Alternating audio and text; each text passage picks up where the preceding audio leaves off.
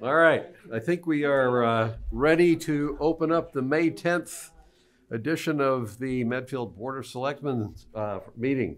Uh, A couple points, the meeting will be held in a hybrid format. The Board of Selectmen will attend in person, and members of the public may attend in person, and several are here.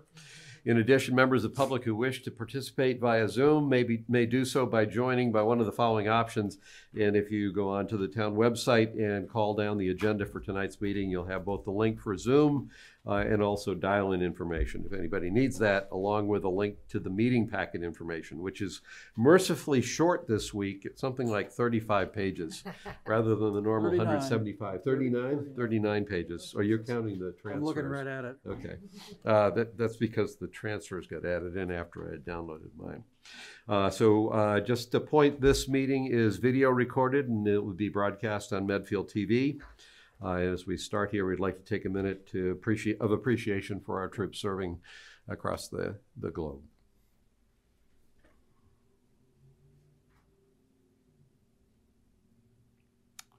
Thank you. Okay, um, I'm going to suggest maybe I go, we go straight to uh, Andrew here. So, unless you want to stay for a while and hear lots of conversations on lots of things, we're going to suggest to go first with the uh, the action first action that we have, which is to appoint Andrew Foster as our new town accountant. Um, does he have to give a speech or anything? Or do you have anything you'd like to say? The, okay, all right, good enough. Uh, We appreciate having you. Yes, Thanks absolutely, absolutely. Uh, yeah, let's, uh, for those who may or may not know, Joy Ricciuto will be retiring as the town accountant. So Andrew's been working in our accounting office for, for three years. I, I was trying to think, I knew it was at least two, but time flies when you're having fun. So it always, it's always longer than it seems. That's, that's COVID, Gus. Huh? That's COVID that makes you not notice. Uh, and anyway, so, uh, the, the, uh, I guess we just need a, unless anybody has any comments? uh, Motion? Motion to appoint Andrew Foster as the town accountant. Second that. All those in favor? Aye. Aye. Excellent. Welcome, Andrew. We could have done that as a public hearing just to make sure everybody in the room thought it was a good idea too. That's great. We're delighted that you were here, ready to step in and wish you all the best in your new position. Okay. All right. Um, With that, we will go to uh, DPW Director Maurice Goulet to discuss water restrictions due to repairs at well number six. Good evening. Thanks for having me. Um, just wanted to talk a little bit about our um, our issue at well six. Um, well six is our main producing well in town out of uh, the five wells that we have. Um, it's located on 27 Route 27 as you head out to Sherborn. And what happened was that um, there's a the pump motor itself had an electrical issue and burnt out the motor. So with that being said, we had to pull the pump and the motor. It's uh, connected together. We pulled that out. Um, they assessed it. We had to get a new motor. Um, it's a at first it was a four to eight week um, lead time to get that repaired, replaced, and repaired. Um, we changed to one big unit that is comparable to this. That's a two to four week um, lead time, so that's we're doing the best we can to try to get that replaced. With that being said, we had to coordinate with the Water and Sewer Board and, and the board, uh, Select Board to um, put a water restriction in. It's a Tier Four water restriction, and that includes no watering at all except for handheld hose watering at this time. We're trying to get everything done within two to four weeks, um, but with COVID, anything's uh, you know lead times change, and we do apologize for that. We're doing the best we can with the remaining wells that we are using to supplement the water. The issue is keeping the, the two storage tanks full that we have in town, one at the Medfield State Hospital and one off of East Mount Road, Mount Nebo. Um, if you don't have the, the proper level in those tanks, the pressure goes down, you don't have fire suppression, you don't have drinking water for the residents. So that's why we do these restrictions. It's not that we're trying to punish anybody with a new lawn or anything like that, but uh, it's um, it's important that you know we tr- the the residents understand that we we're trying to get it back online as fast as we can, and um, as soon as as soon as that happens, we'll we'll change the restriction to whatever is necessary at the time. So, um, but uh, so that's that's what's going on with well six. So uh, the the pump and motor, like I said, is um, it's an expensive um, replacement. Um, it's going to cost about it was going to cost about ninety thousand dollars with the new pump and motor. It's uh, it's down to seventy thousand for installation right now. So So how I I personally have seen and patch the uh, highlight to let the citizens know we're in tier four. Since this is an odd time of the year to be in tier four, most people would think tier four July August when we're in a dry season. So what I'm seeing, and I think it's pure innocence around town, is people do have their irrigation systems on because they just they're not thinking that we're in drought mode, which I think tier four is about as high as Tier five is the highest. okay. That's no watering whatsoever. But tier four is handheld hose only. But um, with these, um, the, the usage right now is the same as it was before the restriction went in place, which means that, like you said, not many people are understanding of, uh, that we're in it. Um, usually in this time of year, we do have some sort of water restriction. Um, it's usually conducted through a stream flow at the Charles River. Uh, when when you hit drought season, that begins it, but it's usually an odd even um, restriction. Now we had to be a little more severe because of the tank levels. Right now, our pu- our pumping stations are running 15 hours a day, and that's normal for our pumping stations. Anything more than that, we try not to get to that point. So we're we're in good shape right now, but we we ask the residents to to comply with that just for those few weeks that we're we're asking, and then hopefully we get uh, back to normal. Are we posting up at the highway uh, with the transfer station? Just to- Transfer station has that on their uh, signboard, so tomorrow, when the transfer station open, um, all the people will see that. Okay. Do we have any other way of getting the word out to people? Uh, Social media, uh, it's on the website. Um, So I made the decision to not do a revert, or a reverse nine-one-one at this time. I didn't want anybody to think it was a drinking water Sure. emergency. Um, what we talked about is, um, and I didn't anticipate it being eighty degrees this weekend, but we wanted to see how effective our communication strategy was to everybody to see if those levels, um, dropped people using it. And if it continues or goes up, especially after this weekend in the heat, then we will utilize that as well. Okay. Yeah. Is, one more quick, just, um, can we do like sandwich boards or something so people going through town, because I can tell you, my neighbor had it on, he's like, I had no idea, because Right. if we're, we're relying on patch and some of social media, people may not even think. We uh, have the restrictions on every entrance to town, Right, so we have those signs there. Um, I can, I was, we were going to purchase each tier for sandwich board for the middle of, for the center of town, but we haven't done that yet. okay. I think after this weekend, we might have to consider I that. think so. It's gonna be eighty-four. Also, I want to make one point, um, with the new water treatment plant that we're, we're building right now, um, the activation of that well, the new well that's going to be provided for that will be, um, in February of twenty twenty-three. The whole idea of having that new water treatment plant with the new well is to have redundancy in our system. And so something like this would not be a problem once that is completed. We'd have enough capacity in all the different wells to, to handle that. Thank you. Okay? Question, Pete? No, that was, that's it for me. The question I was about to ask was whether we had the normal signs we put up out, you Yes. answered before I could ask it, so that was. that was- I have nothing highlighted for you today, though. We need some insights back and forth. So, only because you've challenged me. I know. He's out to get me, I know it No, is. you, uh, you made, ju- just for, for people that are listening, if I read the restrictions right, the exceptions to the restrictions, people who have a new lawn can still. We, we are trying to be, you know, uh, understanding of, you know, especially when this is all of a sudden. Right. Um, New lawns, you know, we want them to survive, we do, but, um, you know, if it's excessive watering, um, you know, we need to try to conserve as much as we can. Okay. I'm sorry, say that again. You're, you're allowing people to water new lawns? Correct. Okay. I wanted people to understand To- that. Just, you know, uh, as long as it's not overly uh, utilized. Yep, okay.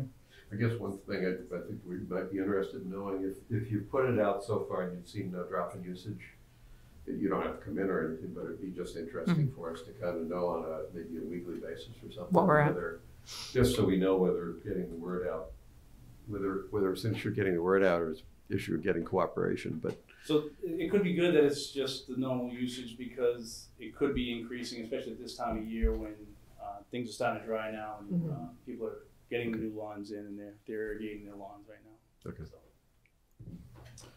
thank you, Bob. Okay, thank you very much. Very good. Good night. Good Night. Let's see. Next, Abby Marble, Kelly Fallon, and Kirsten Polar to discuss the proposed renovation and, and, and everyone else that came in, uh, to discuss the proposed renovation of the playground at Hinkley Park. So whoever would like to talk, the podium is yours.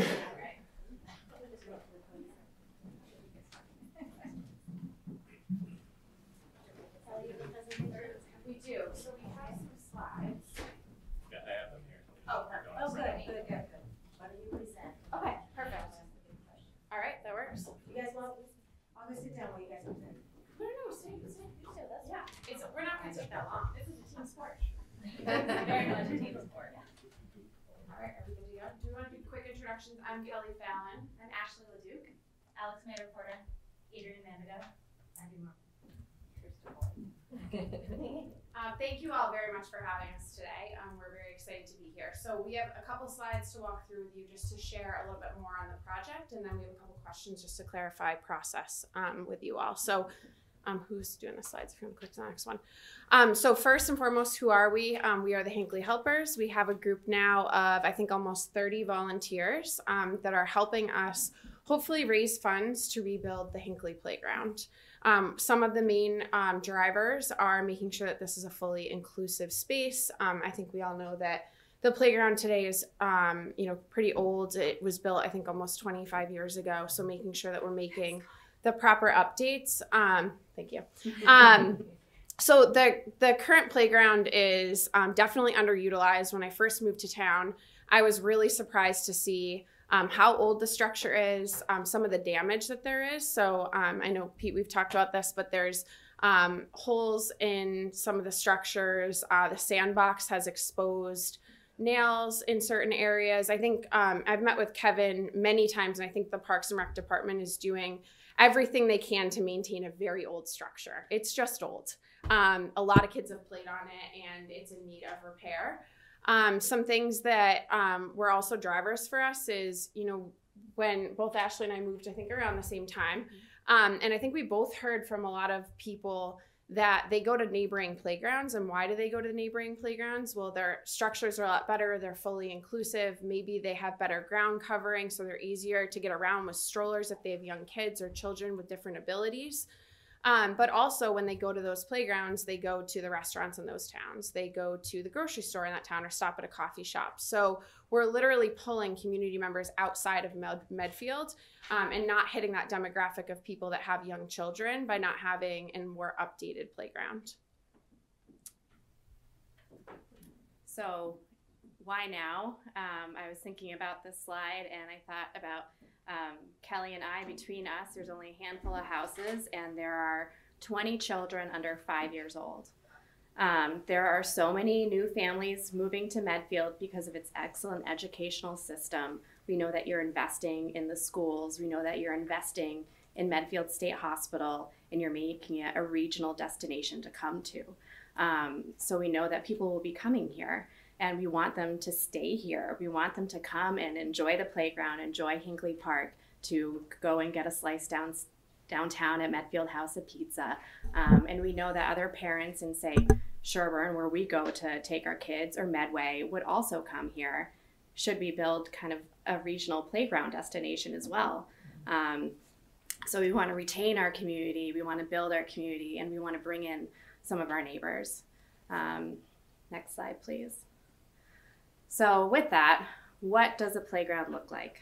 Um, today, um, about 26 years um, from when the original playground was built, a lot has changed, right? We've gone from Discman to like I- iPads and iPods and all the things, right? Technology's changed, playgrounds have changed. Um, today, the, it's very important that ground cover be universally accessible, um, meaning that if you're a child of all certain abilities, you know, you're crawling, you're walking, you're running, you can kind of go all over the playground. Same with, you know, my our grandparents, they wouldn't be able to necessarily come and watch their grandchildren at the playground because of all the wood chips and kind of the terrain. Um, so a big driver of cost, which playgrounds can cost up to half a million dollars or more. We've received comps from various playground vendors in the area, um, and that is kind of the sweet spot of, of cost for a really great playground. Um, that the driver of the cost is the equipment um, and the, the ground cover. Um, equipment has gone up about 20% over the past year just because of costs associated with COVID. Um, and they don't foresee that that cost will come down in the near future. Um, so, in addition to the playground structures, you know, we want to keep the green space. Everyone loves the trees, everyone loves the terrain. You know, that's very important to the community. Um, we also want it to be a place where people are invited to, um, you know, have parties, have picnics. There's not enough seating for everyone to enjoy the park as it is. Um, so if you're looking at a rendering like we have here from O'Brien and Sons, um, you know, this is what the potential of the park could look like. Um, and we want to show that. Please jump in. I know other people have done playground equipment research here. yeah, so Adrian did a great job. She actually went through booklets and went to multiple playgrounds to get ideas of what different structures could look like. And we put a list together of, I think, 100 different items and narrowed it down. So we've put a lot of effort into determining what the structures could be and what people like. We've done a survey in town.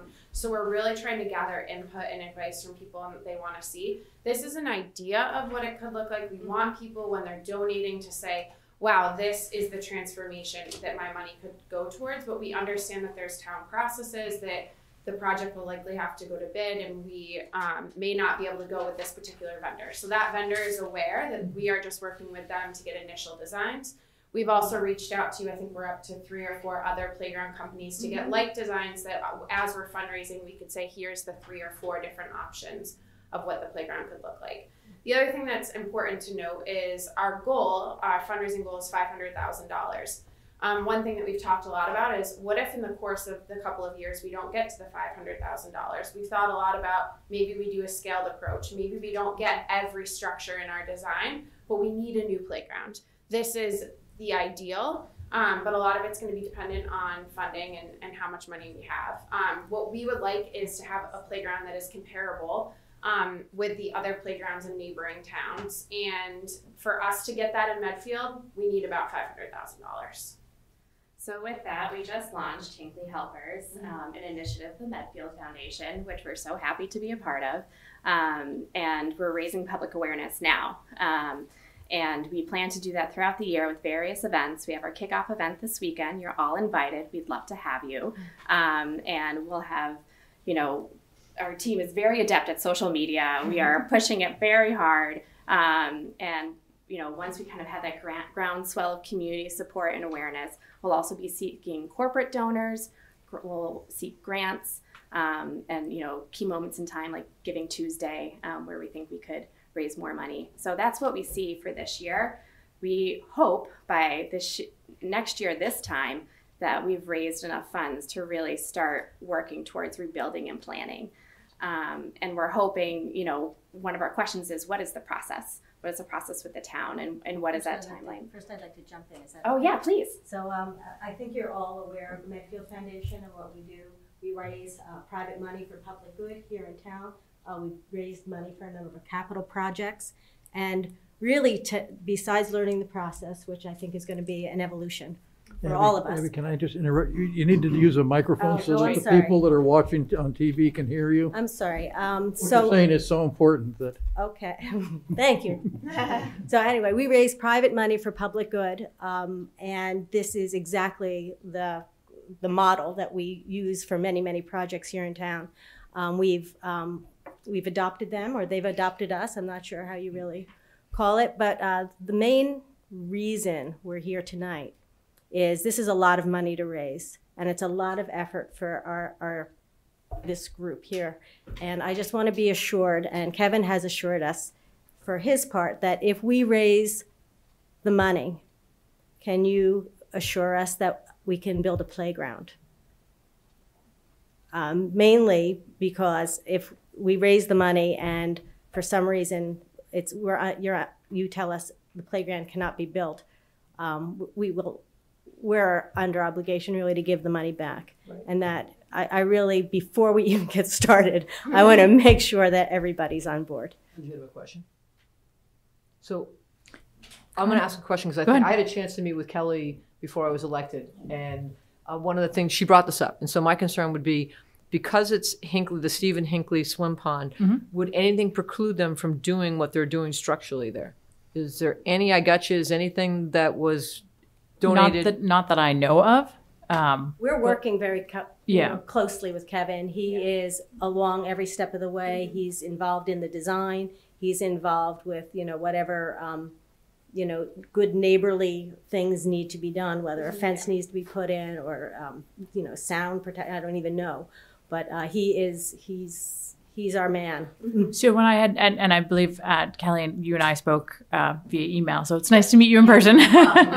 um, so one of the first things I had said was that you really needed to go to Parks and Recreation because they have care, custody, and control of the swim pond. So citing that would be under their auspices. My only uh, concern on your behalf is that if you didn't raise the money and we needed to go to town meeting for additional funds, I can't guarantee you that town meeting will vote to do that.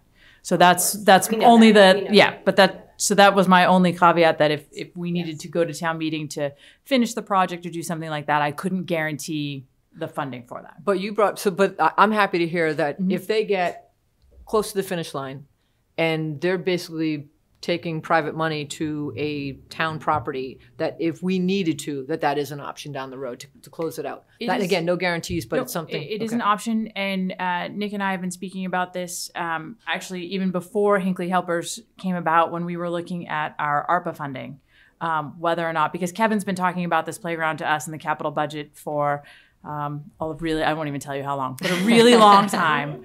Um, and so when we got the ARPA funding, we talked about whether or not this would be a project that would be community based and beneficial to our downtown.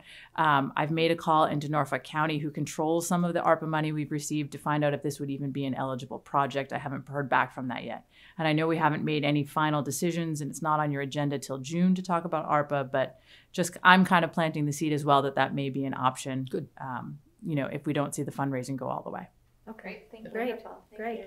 Yeah, I mean, I, I will speak up and not be least bit shy. I, I'm behind this mm-hmm. 110%. I, I look to, to the, you young ladies and I have, I admire what you're doing. I think what you're doing is so important to build community in this town. And I've said this to, I know I've said it to you, Alex. I said it mm-hmm. to you, Kelly. I said it to Kirsten the other night that like, it is so important that the town supports these, these young folks coming into town. I want to be looking at you 20 years from now and you've worked on all these different projects. You've endeared yourself to Medfield and I just I just think it's wonderful. So um, you know, you know you have my number if you need anything because then I go right to her. Don't we have lots of boards and committees when you're done with this. no, but so it's great. I, I think it's fantastic. And you'll definitely see me on Sunday and I have the chairs for you. So Yes. Thank you. Great. Thank you so much. So should we c- come back to you for the, about I don't, I don't process think at they've some finished their or- discussion Oh, yet. I'm sorry. Yeah. So I, I too think this is a wonderful idea, a, a great project, and thank you guys for undertaking it. We're, it's much appreciated. Um, I know that I had raised the uh, concept with uh, Kelly uh, of naming opportunities because that's oftentimes the way that money is raised. And, and so I guess the question that I would ask is uh, if, if somebody wants to make a donation, is the town willing to allow naming rights? Um, if, it could be the, the Pete Peterson playground at the, S- the Stephen Hinkley Park or something. Is that an offer, Pete? Like that, or. This is maybe being the, uh. Maybe the, a little rubber recorded? block would be the Pete, rubber block, um, If- that's if more in line with. Pete Peterson playground, I'm guessing you could make it bigger than you could. So, but that's one thing that occurred to me, that typically you, you, you, you, I've always mentioned this to the schools. I mean, there's a big opportunity for them to use it as a, as a way to raise monies for, uh, every classroom could have a name on it, basically, uh, like the hospitals do. Um, so, to me, that's, that's okay. I, I, that doesn't bother me, so, but I think that's gonna be something that they're gonna need to know about. That'll be a nice problem to have. have people approach you to, to donate certain equipment and have it named after a grandparent or whatever. That'd be a great idea.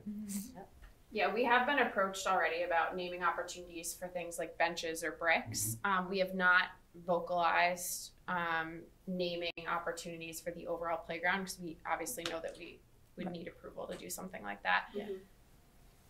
Or the slide, or the, you know, the Yeah. whatever. Mhm. Yeah. Yep. No, no, Pete, the whole playground. One other thing that's important to mention um, is okay, sorry. Um, I know when Hinkley was built, there were a number of donors, and there are naming bricks there. And one point that Kevin made, which I thought was excellent, is let's make sure we preserve those. Yes. Like Oh, those were original donors. Absolutely. Let's think about how we landscape those back in. Um, so I just wanted to mention that. Like I know that's important. Um, as far as like the naming of the playground, like, Pete, I thought that was an awesome idea. If that's possible, I think that's how we'd get a major donor. Mhm. Um, I just don't know if that's something we're allowed to We'll, do. we'll talk to Mark Cerel about the logistics on that. A couple questions. First, the playground is going where the current playground is, so we're not talking about making new land available. It's going right there. Yes. Uh, it has the support of, I would expect it would have the support of Parks and Rec for sure, so that sounds Yep. right. Um, and I actually think from the naming bricks, if there's a way to do it where you preserve the ones that are there, but have the opportunity for expansion of that, I would Yes. think that would be almost a no-brainer in terms of an easy way to, Yep, yep. to, uh, raise things. So on this board, I'm probably the hard-nosed guy when it comes to finances. So the only, the only caution, and I, so far, two people have said, well, if you can't get there, you know, we can go to the town. I'm gonna say, don't count on that. Yep. That shouldn't be the way to think about that. However, if there's, if there are ARPA grant opportunities that we can go chase after in the next year, you know, in the near future, absolutely, let's go after that stuff. So the basic idea, I'm totally on board. Uh, Kelly, we talked Yeah. on, on Friday about that and, you, you know. We'll go there's- skiing I have some people that, yeah, I know some people that, that, yeah, if, if you hadn't done that, we might not have talked. Uh, Free yeah, but, but you know, I have somebody that talks to me regularly that's very sensitive to this kinds of things because of who she deals with Yes, in her job. Um, so my view would be if there's any kind of grants we can get, we should absolutely be prepared to do that. Uh, I wouldn't, I wouldn't count on, you know, I, I'm just saying, don't say, oh, well, we'll get eighty percent and the 20 percent is coming from the town. And I, I, I say that because it's my job to be the hard-nosed guy, but, but when we get past the ARPA relief funding, the relatively comfortable budget processes we kind of went through last year, we went through this year, and I'm hoping we'll go through next year. That will suddenly go away. The tide will go out on that. And all of a sudden, I expect in two fiscal years, we're going to be having some difficult budget discussions because that little extra boost that's coming in from ARPA is not going to be there. The so I'm being a pessimist about how easy it'd be to do that for good reason. I'm worried. I'm not worried, but I anticipate FY24 is not going to be as much fun as not that FY23 mm-hmm. was fun, but it's not going to be as much fun. The other point that I'd make, and I don't know with playgrounds whether it's an issue, but a couple of years ago we had we had donors come in with the turf field for the high school, and it was really great. Just we got a brand new turf field, and what we learned That was an MFI initiative. yeah, and what we learned about that is that it was great that we got the turf field, but as a from a capital planning standpoint, the long-term maintenance, in the case of a turf field, every 10 years you have to put in sort of put a new one in. So we got one, and then we hadn't actually realized that we had signed up for a subscription program to renew the turf field. I don't know what the maintenance requirements would be. I'm not necessarily suggest so while I'm saying don't count on the upfront funding, I'm mm-hmm. not suggesting the maintenance necessarily falls on a group like yours, but we would, to the extent there is any maintenance, we'd want to know about it so that we can take a realistic look at what the town can absorb. So that's just long-term planning, something I'd be careful of. Yeah, no, that's a great point, Gus. So um, the current playground has wood chips, so there's actually maintenance that Parks and Rec has to do every year, and for it to be um, a playground that passes inspection, they need a certain amount of wood chips, so it constantly has to be maintained. The um, type of flooring that we're proposing doesn't require maintenance, so hopefully we'd actually be looking at taking some of the burden off of Parks and Rec by um, putting a playground like this together, and maybe that's funding we could look at. Is that something we could transfer towards the playground?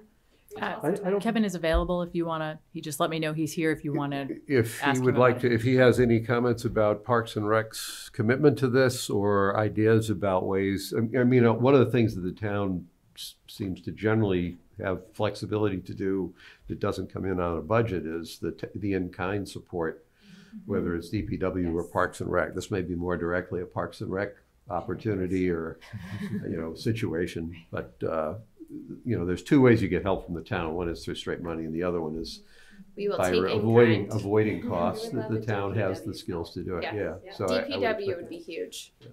that. Do you have them, or is he have? Kevin's here. Yep. I'm here. Have you been listen, you've been listening to our conversation, Kevin? Yeah, it's the first time I've heard about this, so I'm a little surprised. Funny guy.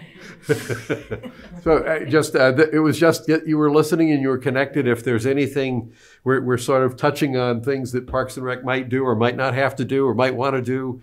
Uh, If there's any observations you would care to share in this meeting, we'd welcome them. Sure. So uh, first off, thanks for for for having me. Um, I, I would just add that Kelly and I have have been meeting for I would say close to 14 months now on this project. Um, when she first came to me about what we could do to to enhance and, and bring a new playground to Hinkley. Um, we already maintain the playground. Um, we, we're there um, at least twice a week during the spring, and then I am there legitimately every single day of the summer. Um, so we're already on site every day, um, you know, uh, maintaining and, and doing the best we can to to to keep the playground as safe as possible. But as they've mentioned, it's almost 30 years old. Um, I would say it's probably something that Christine and I, or I have mentioned to Christine probably over the last 10 years about my want to to do something more there. And we've probably done as as much as we humanly possibly can with with my staff to keep it as uh, safe and um, usable as possible. But um, as with other things under the park and rec care, it has seen its its uh, its longevity of life is is about at the end. So th- this effort that they're putting forth, uh, Kelly and I have talked about how how monumentous of a task it, it will be.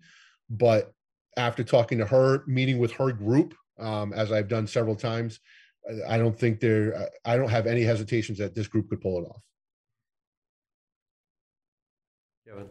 Thank you. I, uh, you know, first off, I'm delighted that you're doing this and we really appreciate it. There's, there's some things in town that do make a big difference that if the town had to just do it on their own, it would not float up to the top. And, and certainly Medfield Foundation across the board has done things to help. But, uh, you know, as, as you were talking and presenting this, my head went to a couple things. One was the pocket park that Jean Minio years ago stood up and basically had this idea of what she was going to do. Uh, first request for town funding for pretty much the whole thing got shot down. Uh, and to her credit, she didn't kind of say, well, then the heck with you, I'll go find another town that wants a pocket park. She, she basically rejiggered the whole thing, did find, cor- you know, corp, she got companies that were willing to help support that. Uh, and she put in something which is a very popular and, and a definite positive addition to the town. The second thing that came to mind that's more recent is the rail trail that uh, basically wouldn't be there. It's a, it's a, uh, you know, it's a, it's another, it's an emerging asset for the town. Happens to be near where I live, so it's of even more significance to me. But uh, again, it was citizens in the town that stepped forward and pushed something ahead. Uh, and I guess, I guess the most I can say is the town didn't go out of it, out of its way to halt anything. You know, it, it uh, and in the rail trail, trail case, we did to a degree at the start around liability issues. Um, so the, the stuff you're doing is not just, oh, that's nice to have, it's actually really important. Uh, and it's the kind of thing that makes the difference between a town that kind of just kind of meets the stand, you know, meets the, not minimum's too harsh, but standard versus a town that has people in it that have the imagination and the initiative to do things that make it better. Uh, so I think, I don't know how to answer your question that you had of us exactly, but I'm pretty sure that what I heard from all three of us, and I'm probably the one that you might not have heard it as clearly, so that's why I'm saying it. I think we'll do anything we can to make sure that you're able to do this and get it through successfully. Thank you. If there are legal issues that block us, then there's legal issues that block us, but I can't imagine that there would be. Uh, at least unless you're. Not turn Mike's mi- uh, Mark's microphone on. Well, you'll let us know. Yeah, well, I mean, but i- if it is. We're obviously going to be spending yeah. some time together. Yes. no, we appreciate that, and I think um, like testament to the Medfield Foundation because a few of the um, the different initiatives you mentioned were through MFI, and I think you know, we've seen since this- this group got involved, um, Kevin and I, we were doing everything we could, the two of us, but it wasn't until we got such a great group of volunteers and partnered with MFI that this has really taken off. So we're really excited about the potential and appreciate your support. We do have questions. We need to know the process once we get the funds. We want to make sure we're um, diving in on, you know, DPW and any in-kind donations, and I'd love support with grants. Um, it's something I've taken um, responsibility for, but I have zero experience with, so I'd love some support there. Um, but we're thrilled to have your support. One last point, speaking more generally about the town. uh, I'm actually happy to see young parents doing this. Uh, You know, it- having been, when I got here, I was a young parent. Uh, And understanding it when you have little kids, there's, it's hard to find the time to do, like going to town meetings, uh, things like that. Uh, And so there's a, there's a segment of the town that's here that has views and has needs, and we don't always hear them that clearly, not because we won't listen, but just because the conversations don't happen. So I'm actually delighted to see that you're taking the initiative on this for that reason, uh, to do something that's gonna be important to you and a lot of other people here in town. Thank you. Thank you. Thanks. All right. Thank you very you. much. Thanks for your okay. time. All right, we'll see you on Sunday. Right. Oh, yeah, the, the, the, um, Sandwich board. the sandwich boards. boards. Oh. Yeah, oh, So yeah, that they that, can go back that's home the to their back. kids. No, no, no, Yeah. no. we- You put That's, them I think in. that was on the, I think that's, that's on, on the, the that's on the consent, consent is that the calendar. consent so we're all calendar? set. So the Yeah. con- All the way. Oh, yeah, I Mr. forgot. That was at the Chairman? very end. Yeah. Oh, I think Mr. Chairman, Uh-oh, yes, Mr. Cerel. I thought they muted you. so actually, I'll actually, I'll actually interject something positive, which is that uh, playground equipment is on the state bid list, so there's actually potential for a simplified process once you decide what it is you want to do. Thank you. You know, you know, there's no Medway voters in this town, in this room right now. right, Mara? This is, this is good, just legitimate legal advice. Uh, sure, you, sure, if- yeah, we want to do it, we can do it, just while you're do here, one, just so you yes, can s- hear firsthand. So you're on the consent calendar for the signs. Um, but because you're here, we'll, we'll deal with that. So can I get a motion? I would move to uh, allow the Hinkley Helpers to uh, post signs at the usual locations to advertise their kickoff event on May 15 at Hinkley Playground from 11 a.m. to 2:30 p.m. I second that. All those in favor? Aye, aye. Aye. Okay, we took Thank care of that you. too. Thank you so much. Good luck, guys. Thank you, everyone. Thank you, Kevin. Thank you, Mike. Thank you. Thanks. Good night. Good night, thanks for coming. You guys did great. Okay, oh, good, because I can bring them over Sunday. Good night. Good night. Yeah, no problem, I can toss them in. All right, thank you, thank you, guys.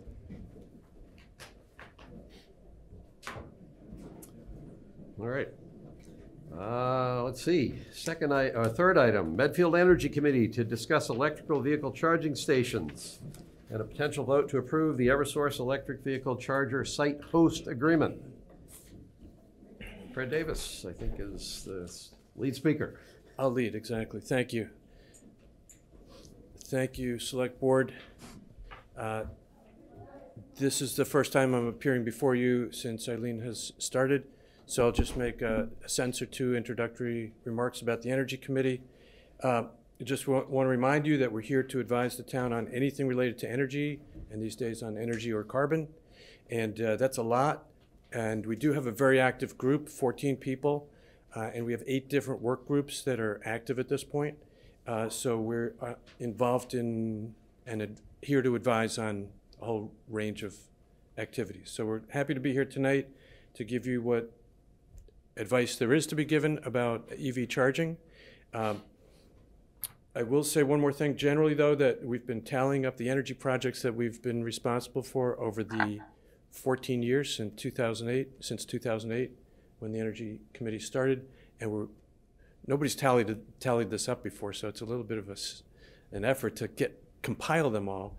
But so far, we've tallied up about $9.2 million worth of benefit, dollars, just flat dollars, to the town, cumulative. That's up from the eight million you had in your annual report last Ex- night. This is- Exactly, exactly. Thank you for noticing that, Gus. That's terrific. Numbers guy. Yeah, so we're going to keep adding to that. Uh, uh, very exciting that um, Susan McPhee, who's going to give you the presentation in a moment, is assembling a green, another batch of Green Communities projects. And the incentives, that we were just talking about this today, the incentives for heat pump projects, the dollar amounts are brand new for Mass Save just in the last month or so that are coming through on the commercial side. Anyway, they're very high. So I'm very excited that we might be, that I hope we'll be coming to you with presentations, proposals for uh, heat pumps uh, in the coming months. So we're going to grow that number either which way uh, on, on the new, side, and we're also still digging up the old projects to put on that tally.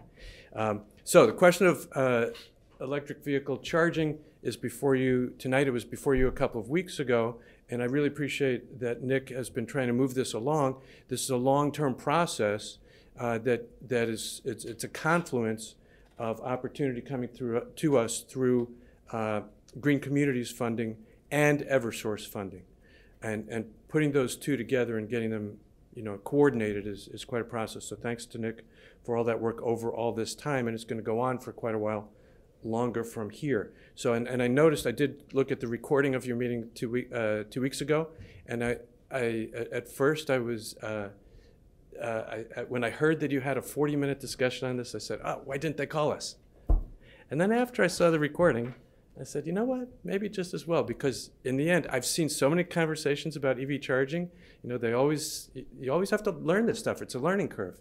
And just, I'm commending you you may not realize it, but you went through most of the arc of what needs to be talked about for EV charging. There's some misconceptions, there's some, uh, uh, some things that are not intuitive that we'll bring to your attention tonight, hopefully. Um, so I'm going to shut up in a moment uh, by introducing uh, Susan McPhee, who's an amazing resource that we have here uh, working for the town. Uh, she's going to give you the major presentation, and then following that, Jim Redden uh, our transportation work group coordinator for the Energy Committee will be uh, um, synthesizing what Susan presents into a proposal for you if you want to uh, take it. But uh, just one more time, what, what uh, Nick has been doing is just trying to further the specific, very finite question of can, can we approve the uh, Eversource, can we go ahead with the site for the Evers, Eversource Make Ready?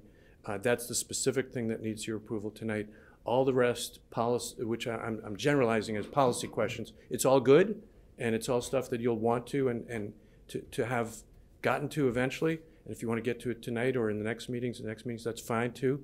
Uh, but the, this, I'm hoping you can still uh, move ahead, uh, and hopefully we're going to present it in a way that makes it easy to say yes to the proposal in front of you.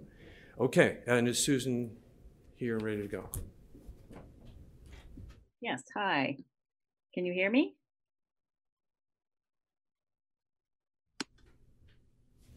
Can you hear us? There. Okay, there you go. Can you hear me? Yes. Yes. Great. Um, I have a, just a couple of PowerPoint slides. So, um, Nick, do you want to share them from there, or would you like me to share them from here? Uh, I can pull them up if that's easier. That would be great. Uh, so just to set the table for this conversation, um, I appreciate that you've had an extensive conversation, as Fred mentioned, and uh, I thought I would focus on two different things this evening. Number one is the cost of getting a site ready to go, uh, and the second is the pricing of how we can look at uh, charging for electricity or not. Uh, but to set the scene, uh, as you know, Medfield received a Green Communities grant. One of the items that's been funded are electric vehicle charging stations. So in tandem with the charging stations, which is the equipment, so this would pay for the equipment, is how do we get the sites ready? So Eversource has a program called Make Ready, and we are very fortunate to be in the queue for Make Ready, and that's the agreement that's in front of you tonight. So um, Nick, if you can pull up the uh, slide that is uh, talks about um, hardware and site costs. Um, the Make Ready program is designed to do all of the, um, I think it's the third slide. Um, the Make Ready program is designed to provide all of the site work, which is the most expensive work, believe it or not. Uh, so it's putting in transformer, trenching, running conduit, putting in a cement pad, putting in the bollards to prevent cars from hitting the equipment, and then stubbing out the electrical service. So all of the service, basically making, that's why it's called Make Ready, they make the whole site ready. So um, some of the sites that they're getting ready around the state are, you know, up to $100,000 or more. So this is really the most expensive portion. And we're very fortunate to have this opportunity. I think right now Medfield is one of the only communities that has money in the queue. The DPU is um, hope all the utilities have filed. They've run out of money and they've filed for the next round of funding, which um, they're hoping to hear back in the summer. So um, it's great that we have this opportunity. We're very fortunate, and um, that's why we're encouraging moving forward. Um, the other costs for the town at the site are the hardware. So Eversource does the make ready, and then putting in the um, the post, if you will, and then the charger is what the grant money from Green Communities would pay for. So the town would choose a vendor and a type of technology that they want to use. Um, so that is a variable price, as you can see on the second line there. How much does it cost? That would be up to the town to decide what resource we have grant money for $7,500 per site. There are three sites in town that have been approved uh, for this for Make Ready and for the Green Communities grant. The one that we're talking about tonight is the we're calling it the town hall site. It's the Jane Street, um, and the um, the so the charger itself will cost in the neighborhood of seventy five hundred dollars, and installation, um, depending on the vendor, um, is most likely the responsibility of the town, um, but it can also be um, many towns, the town electrician can handle the installation. So it really depends on who you, Voltrek is, you can see the name Voltrek. They represent a lot of different charging brands. So that's one way that we could go. And often town electricians can take a course and do the uh, installation, or you can, um, you know, pay pay somebody else to come in.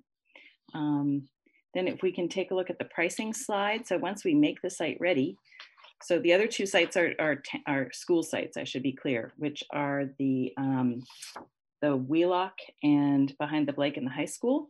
So this is just one site for the, um, for the town side. Uh, and then this slide, I've tried to give you an outline. This is basically a sample of how the costs, based on your previous discussion, what the costs might look like for different options of how to handle either charging uh, drivers for the power, not charging drivers for the power, how much does the power cost, so forth and so on. Um, so what's surprising is that there are so many components of, of how much it costs to run an EV charger. Um, as you can see down the left-hand margin are all the different components that you need to think about in this process. Uh, then the first column is if we give away the power, there are things that we might not, costs we may not have to incur, such as the credit card processing fees, costs for town hall to handle all those uh, facets of charging for the power, um, so forth. The next column over is if you only charge for power, then you you might still you still need to you know handle credit cards and so forth. So that adds to the fees. And then if you want to take a look at it as how do we recoup all of the costs for this? Um, so that's what you see marching along in the different columns. Uh, so that the charge per hour third line up from the bottom uh, would be zero if we don't charge consumers four dollars an hour for uh, power only and recouping the costs all the costs uh, six dollars per hour. So again these are big round numbers. These are estimates. It's based on um, the most popular charging stations around. You know, if you pull into, you know, different malls or other towns, the kind of chargers that you're going to run into. Um, and just trying to give you a flavor for how uh, how you can approach the equation. Um, so for example, there are a lot of assumptions here. One assumption is that each charger might be used for four hours a day. 365 days a year.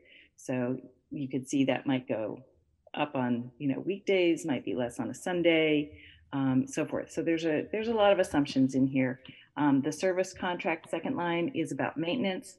The top line is about the the networking, the cloud uh, that you would need to have both for the credit card facility, but also for capturing the data and understanding how much juice is being dispensed, um, and therefore understanding the economics of what's really going on. Um, I'll share one other thought and then, and then um, and then pass it along.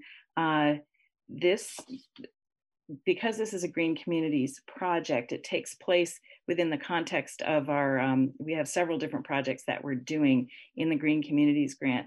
And um, it's my goal that hopefully we could get this rolling so that we could in install chargers over the summer. Um, the next green communities grant round is in the fall. So it's, it's my goal to hopefully close this grant out over the summer so that then we can reapply for more work in the fall and apply for another $200,000 worth of um, grant money from DOER.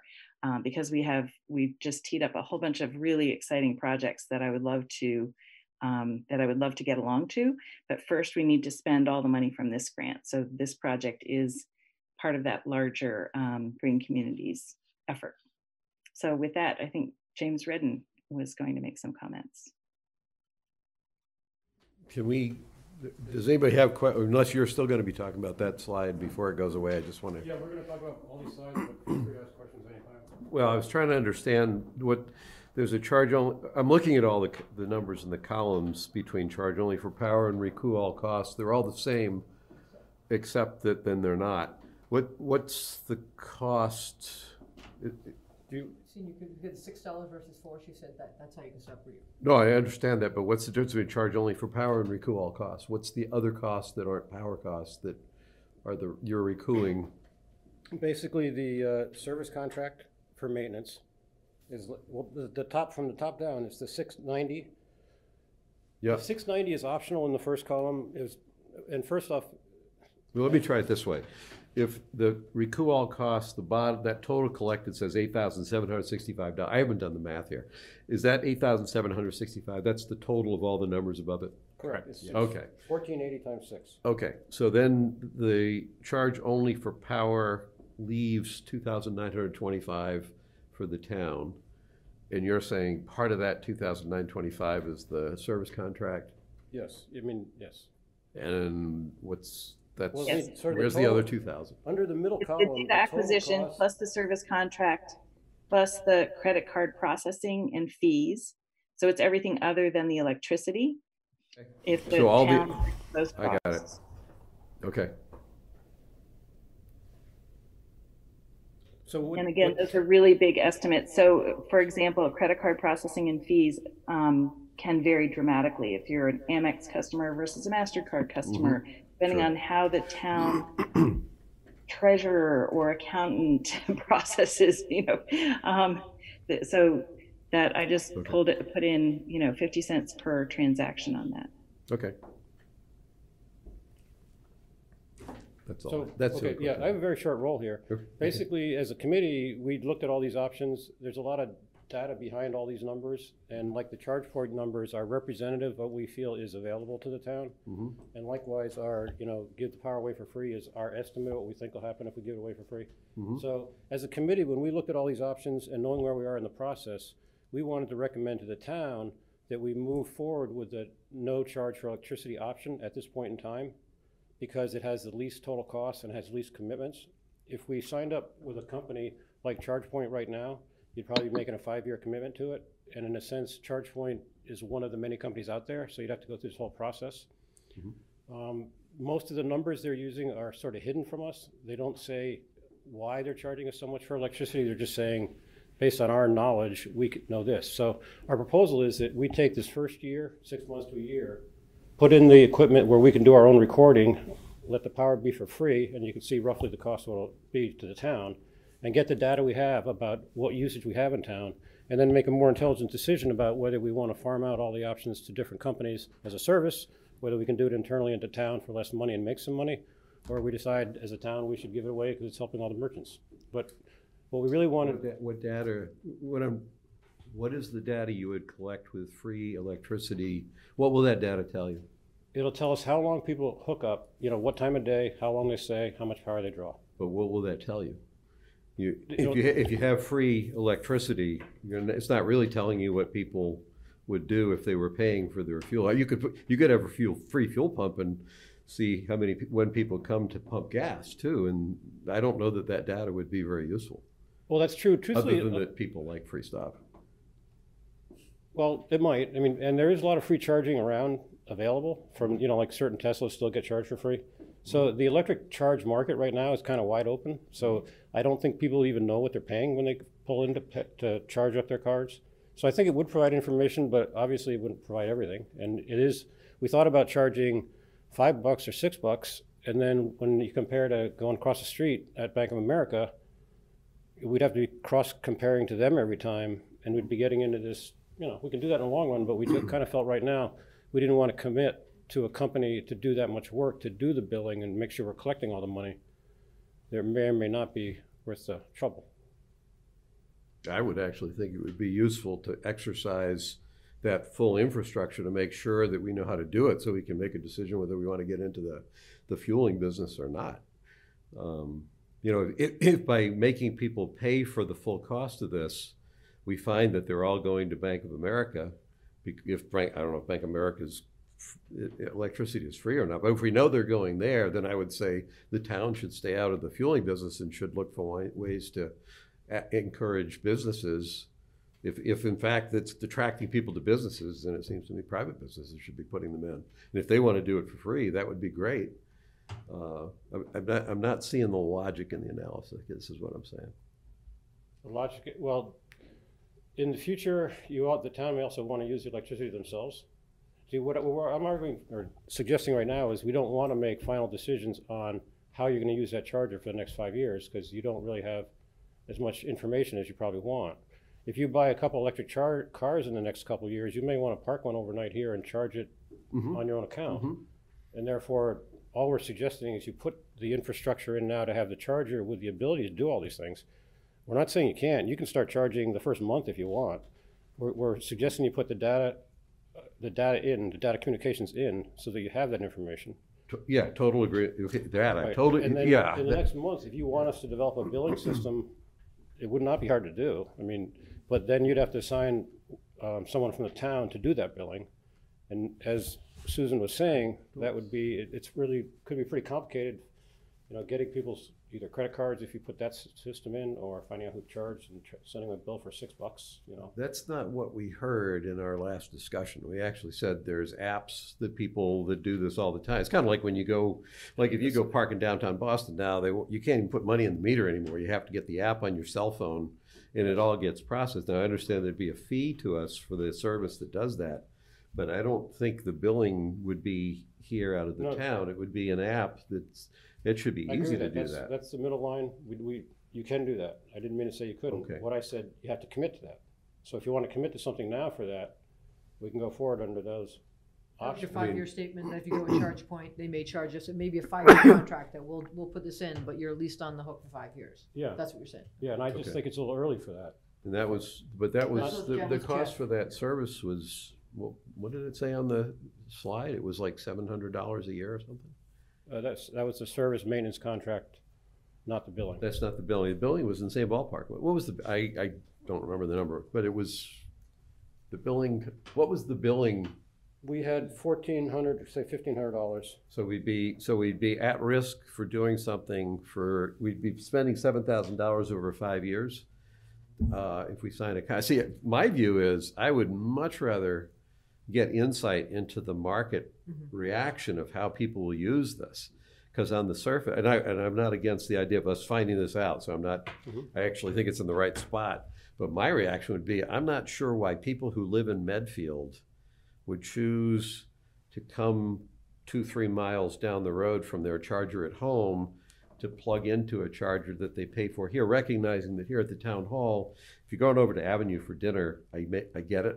If you're coming in here to pay your, your real estate bill, I don't because it's, you know, it's a, it's a five minute thing. So I'm, I'm genuinely curious to know, it may be that there's town employees that have electric vehicles and it turns out it's an amenity for the town, for the town employees. I don't know. So I, I would like to know, but I'd like to know how the I'd like the market, I'd like to know the market response, because the logical place here next, if, if this thing is, is well received, the next question will be, we need more of them. And then it's like, well, how and where? I'm not even, you know, how should we think about where they should be? Uh, Well, But I'd kind of like to know the mar- how the market behaves, not, not a distorted picture of free, free electricity. That's, that's what I'm getting at. I'd rather, I'd rather spend the seven thousand dollars over five years to get the true market data that we need. You, you're absolutely right. Right now, for buying the equipment, my prime, my prime concern was to whatever we ordered for the, for what we're ordering would be equipment that was capable of supporting that kind of a, a thing. Yes, So I think as a practical matter right now, for the decision you're looking for tonight, I think that's, that's fair. That's the only thing I was worried about is we would buy the, oh, this is the non-charging, non-charging stuff. Gee, we should have gotten the other stuff. That's, that's Yeah, and I- the immediate question. Yeah, we're in agreement that Okay. no matter what, communication should be built into the thing. Yeah. Um, there is some or idiomatic data that says there's apps where people will look for restaurants in towns that have electric chargers near them. Mhm. And people will, from out of town, come into the electric charger and charge for the two or three hours you're talking about, which, which is someone that's worth the effort, and then eat at Avenue. So this is also part of the economic development of the town. So we should But- talk but- to Avenue about sitting there doing what Bank of America did. You can, we're really early in the system here, and we're gonna have all this information, you know, ten years from now. And we just don't have full research capabilities here, but we're doing the best we can. So we're for moving forward in any manner forward. Most important thing that we gotta reiterate is Eversource has a list of hundred towns that want all this stuff. We're in a good place if we say yes, but we can't mm-hmm. keep saying we better wait. Because uh, what we wanna say is move forward with the Eversource piece tonight. Mhm. You're giving us great ins- instruction. We can come back with a much more, and Susan, I'm sure will agree with this, a much more detailed list of the different suppliers. So it's not just one ChargePoint as this example. We'll give you all the comparisons of them. And then make a decision over the next month as to which one maybe to go forward with as another step. I guess that's what we're saying. We haven't really fully vetted, in my mind, the vendors. Right. The other question I had on the chart that you showed, that was for a single spot.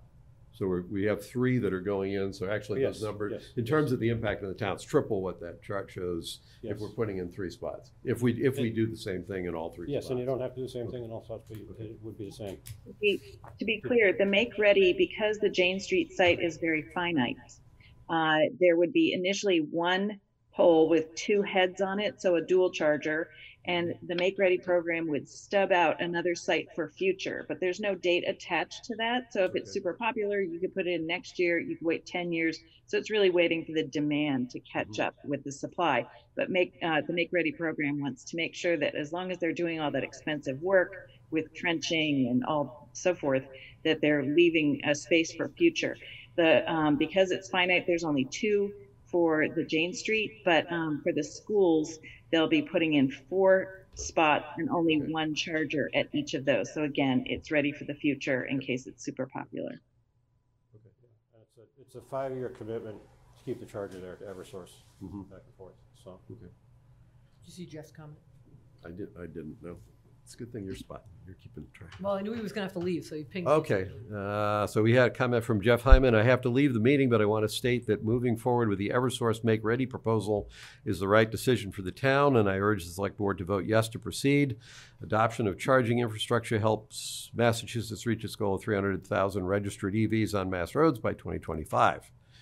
Um, Won't argue with that. My, my arguments all have to do with how much taxpayers are being asked to pay for it. we're in agreement. Uh, Actually, that's not even my main one. I am genuinely curious about understanding the market response. And so, uh, because, Yeah. because if you take this parking lot, for example, the trade-off we have here, we've had, we've had parking studies that basically say we don't have enough parking downtown, but what that really means, is they don't want to have to walk, say, from the CVS parking lot down to here, or in some cases, I don't want to have to cross one oh nine to get to Brothers. Right. So, you know, the, the standards for adequate parking can be pretty exacting by some people, but nonetheless, this parking lot is, is usually full, at least on Board of Selectmen meeting nights. Um, and so I'm, I'm sensitive to when you start pulling parking spaces out of general parking, converting them to charging spaces. I, I recognize that may be the right thing for us to do as people, because as more people use EVs, maybe that's the right thing to do, but I'm sensitive to wanting the, wanting the insight to try to figure out that transition process, if it is one, uh, carefully, so we don't kind of like take, we don't have a lot of parking spaces to just kind of give away. No, I uh, I agree. you have good reason. And it, it will be interesting to see how people end up paying for the electricity. Mhm. Like I said, it's really pretty much a wild west right now, but Right. there's gonna be a lot of standardization in the industry and, Mhm. um, I did actually check on the way over here. If you signed up to buy charging across at the Bank of America, Mhm. it's sixteen cents a minute, which is nine dollars and sixty cents an hour. That's up to fifty KW. And then they have a hundred and fifty KW charger over there, they say. It's like, um, it's double that, so it's like eighteen dollars an hour. Yeah, I don't, I don't, and for, to be clear, if we charge for this, I don't want us to be trying to make money on it. I just want the straight, pure cost. It's not, it's not, you know, so we can undercut Bank of America to get them to come to our. No, but I mean, it's, it's gonna be very interesting to see. They also say if you're a member, you may get a totally different price. Ah. So, you know, I Mm. mean, everything is rolling, so. It will do if you're up to date on all And your there real will- estate taxes and water and sewer bills. Hey, early. There, Dog licenses, yeah. But you're right, there will be parking apps, uh, charging apps, and there are, are a bunch of them. So- That's what. So I apologize. I just dominated this whole thing. No, no, no, Let's no. start. Well, just to give you a nugget, when we had this conversation before, you were saying like, I don't even know how many Teslas are in town. So Christine reached out and, uh, what we know from just an EV plate standpoint, there's hundred and seventeen Mhm. Registered, and then that, but, but you may, I think my neighbor Jeff has an EV, but you could own a Tesla or a Volt or a Prius and not have the, uh, the EV plate. So there's, there's still wiggle room. We could have more cars, um, cause you're paying more for the plate. I think it's right. So it'd be hundred seventeen out of four thousand some households, most of which have two cars probably. Wait, I think that has the total number of cars at the top, does it not? Yeah, it's, uh, was it, thirteen thousand two hundred seventy-four, but that's a More whole than- load. That That's- includes everything. That's That commercial, includes commercial commercial, truck. truck, That's everything. four. Yeah. I would Three. say I expect Oh. more than two. Yeah, yeah. Well, we have three. I three. think everybody's third car should be. But that's, I mean, you figure there's over a hundred of them just floating around town. Hilly Yeah, has it. yeah. You can get it from Hilly. Hilly has it. Yep, that's where I got it from. So this is definitely a good idea. We should be doing this. Uh, uh, The only question I think really is the, is the way that we do the charging for it. We don't have to do that tonight. We can figure that out. I can see, I can see arguments a lot of different ways uh, for that. Um, I don't, Yeah, I'm not sure either where, way I'm gonna come down in the long run. I just think right now I'm not, I don't have enough information to recommend one. and I'm- yeah, I like your idea of getting more information, more data, and, and making a decision about that. That certainly doesn't hurt us uh, uh, too much financially. Um, But I, I think we need to make a decision to go ahead with the, uh, the site and, and permit the site. Is Avenue aware that this is being kicked around? Not that they own it, but I mean, it is in their backyard. They probably would be happy to, uh, did- so have you guys talked to Avenue by any chance, or? I think he works the night that we have select board meetings probably, so he may not know about it. Uh, If the, uh, after the me, the document whatever Eversource is signed, the next thing you guys will see, or the town engineer would see is a, a plant, development plan. So they, they'll show you a really detailed development document, so that there will be a whole nother step that you'll get to look at to be sure exactly what's going in there. Yeah, we saw some pretty detailed plans already, but, uh, So we own that entire parking lot. So, so Avenue, when they It's built that, they said they would, they would want rights to X number of spots, but it's not like. No, we allow all of the downtown businesses to count um, the Janes Avenue parking lot Oh, as good. part of their parking lot. Okay, yeah, cool. Your view on, on this? No, I think it's definitely the right thing. It's, it's, it, we've gone back and forth on the payment. We don't have to decide that tonight, but I think in the spirit of what the state's trying to get, um, us to in terms of electric cars, and I think Medfield's certainly going to be a green town, so I, I think this is the right, I've got no issue with it. I think I have the It's- same. it's, it's the future. It, it, it- it's the way we're gonna go. We're all gonna have electric cars eventually. turn 'cause their No diesel one's gonna make a gas I'm not motor in convi- a I'm while. not convinced that this technology will prove to be the future. Well, it might be long-term answer, hydrogen, but I- who knows? But that's Yeah. a, that's a philosophical observation. That's not a comment on whether we should have I think at charging the moment- stations right now. I, I think there's some logistical issues that will, there will be something that will eclipse it. My guess, my best guess would be fuel cells, but that's, that's long-term philosophy. Um, I think, Talk- we're- I think the, details with you all day long if you want. yeah, I think, I think the three of us are on board with the idea of doing this. Uh, speaking personally, I thought you picked the right spot. I think it's appropriate to start with two parking spaces. I like the idea that there's a stub, so if, you know, we learn something, we have the ability to least put two more in there. If there's this overwhelming, you know, clear indication that that's the best thing we can do to, you know, to meet the needs of the town and the people that are here. Um, my biggest concern was that whatever it is we do buy by way of a charger, it be a charger that's capable of handling all that charging. I agree, as long as that's all gonna happen, so that when we do get to the actual decision around charging, we don't hear anything about hardware that's gonna restrict our ability to fully do it. I think that's, that's great. I think it's a great pro, I mean, it's not costing the town anything to do it other than two parking spaces.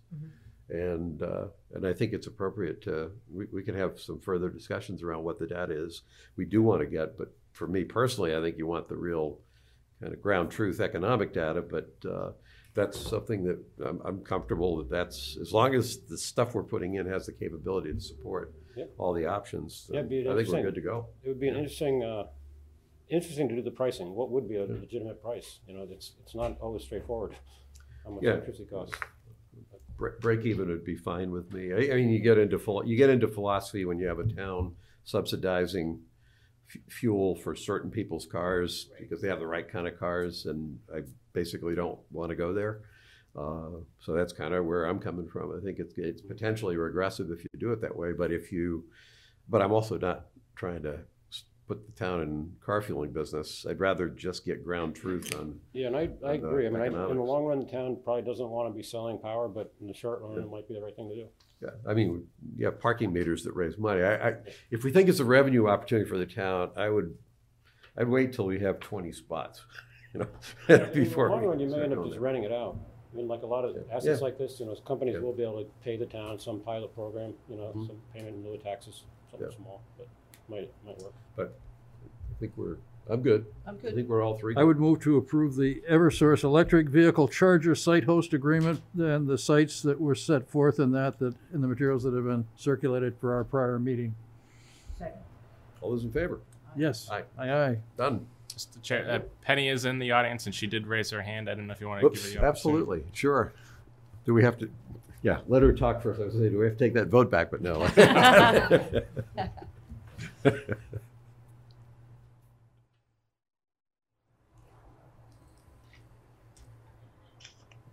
evening, everyone. I just want to thank Jim, Fred, Susan for a great presentation. Uh, Eversource is thrilled to put these charging units in. As both part of Eversource and as an EV owner, um, I encourage the town to consider uh, further discussion about the, the fee. I, I think that's a very appropriate discussion, and I think as we see uh, fuel prices increase, it's going to be important to be thoughtful about that. But thrilled to see that you are approving it. Thank you so much. Thank you, Penny. Thank you, Penny. All right. All right, we're good. thank you Sure. Thank you. And, and Fred, that, the, the Energy Committee's report for the town meeting, I actually want to compliment the Energy Committee. I- It, it was the right length for a town meeting. It was one page. I did read it. The, uh, you, you know, I've already gone through the, the, the annual report, so I already understood there was some big dollars that the Energy Committee's been saving for the town. Hadn't seen the eight million and hadn't heard the nine point two until night, but, until tonight, but I thought it was well-written. I thought it hit some good points. I thought the things that you emphasized were right on, on the mark for what the town should understand about what the Energies Committee doing, uh, Energy Committee's doing, so. Uh, whoever wrote that, my compliments to whoever it was that put that together. They did a nice job. I know you two are scheduled to give input to time cap. I'm Yep. looking forward to Yep, yep. Thank you very much. Okay, Great, thanks. thank you. Okay. All right. We were past item three. Uh, Only 19, uh, yeah, that's all right. So item four was just, I think, a general discussion about the town meeting. Uh, Anything in particular? No, I think um, actually we were uh, putting together a plan B I guess, Plan C if we did not get quorum Right, right. last night. So I was anticipating uh, we would have to take some action. I do want to take the opportunity. Um, I had a couple people reach out this morning asking me when the appointments to the school building committee would begin. And I just want to remind everybody I talked to uh, Marion Bonoldi, our town clerk. The bylaw will be sent uh, within the next week to the Attorney General's office, and they can take anywhere from uh, 30 to 90 days. So last year, just as an example, when we sent them our bylaws, we sent them uh, on May 24th, and we heard back with an approval from the Attorney General on August 22nd. So there is uh, a time frame. They can also request an extension if they have not reviewed that. Obviously, they have multiple towns to review. Um, they can request an extension for 30 to 60 days. Uh, we did have that happen on one of our bylaws last fall, and we did finally hear from them back in November. So just want to let everybody know there is a, a time frame on that. Comments? And if, and if, Chris, if people are interested in serving on that, uh school building committee, they should still get their names in sooner than later. Yeah, we'll we'll post on the on the website like we do for all our boards and committees. But just to give you a heads up, there is a, a time lag on there. So if I can, I'd, I'd like to get a clean copy of the, of the actual bylaw. I, I just didn't grab that particular handout. Yes, we'll have uh, Marion can supply you with everything that she'll send to the Uh, Attorney General's office. Uh, a couple things. One part of the reason I want to look at that is I want to be sure that we, given that we've changed the bylaw, I want to take a look at the upfront part that announces that the project needs to be done. I understand that we already submitted an SOI, we've dem- demonstrated the need to replace it. Um, I'll tell you what I would like, but I don't know that I have any particular right to demand it, is I would like a statement of what this project will be. And in particular, what I'm looking for is this, it just, it's not a detailed statement, it's an upfront statement of this, of the concept for this project. What I want to know is, we already know that one project failed.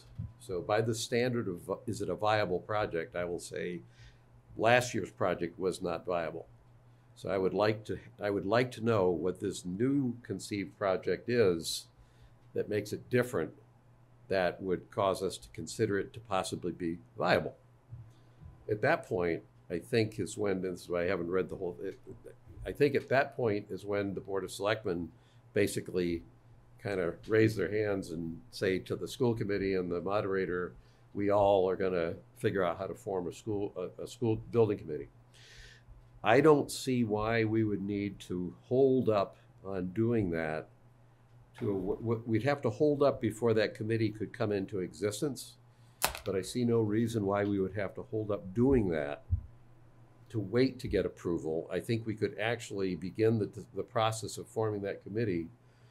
It can't come into effect until we get approval from the state. Mm-hmm. But rather than say we have to wait thirty to ninety days, and then if the state approves it, then we'll start the process of trying to do this. I'm saying if we can get that statement of how this project will be different, so we can make the determination of viability, given the last concept was not viable, then I think we could begin the process of forming that committee and just keep them in the barn until the rancher says the field's open. Can I ask who are you anticipating will prepare that statement of project? I'm assuming it's come from the school committee. It's Okay. the- That's the I just wanted to department. make that clear. Yeah, and, and I'm talking, if I'm talking through my hat here by asking for something I have no right to ask of the school committee by what the bylaw asks for, then I'll simply make it a, a plea. But if that's actually part of the revised bylaw, that's the trigger event that gets us to actually initiate the creation of a building committee, and, and Right. so let's go by the bylaw. Uh, and we have thirty to ninety days to digest all that and decide where to go, so. No, we should certainly be doing it in parallel. I mean, to wait Yeah, until we get why the green wait? light is We- crazy. We'll probably lose the summer as it is, but Right. at least if we can get this figured out, then that building committee can either do stuff or not do stuff. And at the very least, when they get back from wherever they are in the summer, then at the beginning of September, they get started. However that works is up to the building committee. Completely agree. I guess I'm wondering whether the schools or anybody else is going to undertake a, uh, an analysis of why it uh, didn't, wasn't successful. I mean, we've had these uh, people that have suggested that they could run a, uh, an analysis, uh, uh, an after uh, action analysis sort of thing to tell us uh, and get us the information Um, But I'm wondering if, if the schools are thinking about doing anything of that sort to try to plot the way forward by figuring out the details of what happened in the past. But they can do that if they want. I personally, I don't, I wouldn't feel it was necessary. I think I know why this failed, but um, it's not my job to figure that out. It's their job to figure it out. They did talk about wanting to do some sort of a study. No problem. If that's what they need to do before they can figure it out, and they're free to do that. It's not a problem. Uh, I don't think they'll find one reason. I think they'll find multiple reasons. Oh, yeah, yeah. I think we have a lot of residents that Uh, Yeah, and I- don't want to I- pay more taxes. Yeah, and I think, well, that's one reason, but that's not the only one. And, No, and no, I but actually think. For me, I think that's the biggest one. I, you know, you know me, you know my bias. I want to agree with you, Pete, and I think that's true. But there were some other. I've heard some people that have had strong opinions about other things. Oh, that absolutely, absolutely. I think I think It- you're right. It was a constellation of, of things, yes. But my point is, we should be looking at a a school project, which in some way, shape, or form, people would understand how this project is different from the last project. Well, the that's, last project right, failed. that's why I'm bringing it up, because that's how you figure out, you have to figure out why the last one really failed, if you yeah, the- want well, to make yeah, the changes, if- maybe. If that's helpful, they should do that. I, I'm more concerned that we actually take the time to think out of the box before we simply try to figure out how to put the, sh- the, the shoes that did fit in the first box, the same shoes into another box. And that's, that's my, my worry. that, uh, We won't, looking backward too hard will get us into backward thinking and lock, I'm, I'm worried people get locked into an old concept and just trying to figure out what did we get wrong versus let's really think about what we need. So it- it- it's not yours or my you know, responsibility to do that. So we're opining about what the steps forward. Well, yeah, yes, I mean, I, I regard myself here to help in the process, but not to, I, I don't, I think the schools need to be leading on this, so. Right, right. We have Sure. Chris? Response, this is probably just a question for Mark. Just bylaw one oh one with the AG's office. If they were to find a word or sentence in the bylaw that they didn't agree with and it needed to be striked or some change needed to be made, does that happen automatically or do we need to revote it to, it's, like, how, what's the process if they find something wrong? S- Small, nothing major.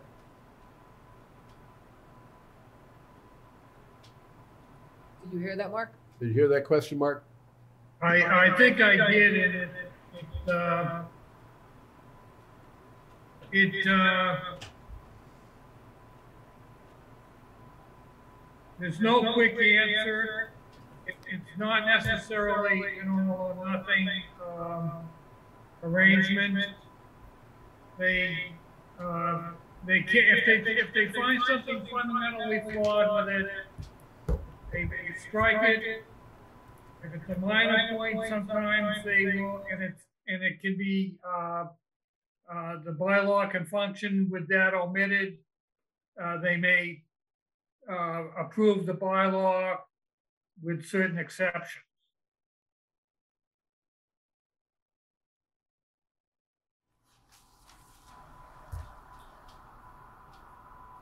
The I don't other- the really other- have, what, The, the other thing I had talked with Scott about, although I don't think this would work because we wouldn't get the feedback in time, there are some words, at least as my reading of the bylaw, that are, they don't, they're not words that I think challenge the fundamental intent of the bylaw, but the literal words are saying something that isn't exactly what I think the intent of the bylaw is. So they're, they're editorial changes that are just literally the way the words in the bylaw are. I talked to Scott about that prior to the town meeting because I said, well, if, if you have those kinds of things, how do you handle it? And one thing that he said we could do is to have a, an article at the special town meeting in June to process what you'd effectively see as administrative corrections to the bylaw as written. The problem is the AG's office probably won't get back to us in time for us to deal with it that way. But if there's things in, if there's things that, I guess it would be up to the bylaw review committee to figure them out. But if there are editorial changes that we would want to make, you know, then that would screw up what we submit to the AG's office, though, wouldn't it? yeah, Bad well, idea. that's not, that's, that's not the standard of that the AG applies. The AG is looking to see whether it's within, within your rule authority to enact a regulation. Namely, do you have that authority? And secondarily, uh, does it conflict with any federal or state uh, statutes or regulations which take precedence? So, and they will generally give, if it's in a gray area, they'll give you the benefit of the doubt and uh, there may be some cautionary remarks that go on for pages, uh, but, but they'll, they'll tend to give you the benefit of the doubt. For what it's worth, the, the attorney that sat next to me last night, Yep. when it was done, and I said, is there anything in here? Because we were talking about the AG, and he said, I've read through this, and I can just, I'll just give you mine. He's like, "Uh, there's nothing in here that should raise a red flag. Okay, okay. Uh, a- Anyway, I think, I think there's a value to moving ahead on the assumption that the bylaw will be accepted, but recognizing that the building committee wouldn't be able to officially, I don't think the building committee would be able to spend any of the money that's been allocated until the, the bylaw is officially reviewed. But that doesn't mean that the building committee couldn't get organized and pulled together. And the only, the only curveball there would be if the AG said this is a totally unacceptable bylaw, it's just not gonna, you can't fix it, throw it out, in which case we'd have to fall back to the original bylaw, and then we'd probably have to reconfigure the building committee to a degree to bring that building committee into, into conformance with the original bylaw, but, but, I mean, I think that's a twenty-five percent course correction, not a eighty-five percent course correction. Anyway, I'm just trying to get, I'm just trying not to waste six, another six months. Right. Uh, just simply getting, you know, the next person up to home plate to batter up. Uh, So, okay. Assuming that the school committee would also like to not take another six months. They're, they're driving this, but, uh, trying to stay out of the way. Okay, so no action. We're good. Nope, just discussion. Okay. All right. Uh, item, we already, uh, oh, heck, we already, we're one ahead. We can skip over item five. Item six, request from the Medfield Cultural Alliance to sign a letter of support for their application to the MassDevelopment Underutilized Properties Program. And you authored this, right? Did I see? I, I don't think I author, I didn't author it. I think I have to sign it. And the only comment I had was, I, ordinarily when I sign an official letter, I'd use my full name, not just Gus. We can change that. So I would change Jean, that. Jean is here if you want to speak to her. If you're unless you're all set with it. We only want to speak to Jean if she wants to speak to us. Jean, we were out really late last night, so we'd like to move on. Is it? I assume we have, we assume we have unified support for signing this letter. That's- yes, yes, And we will change. We will change the name on it.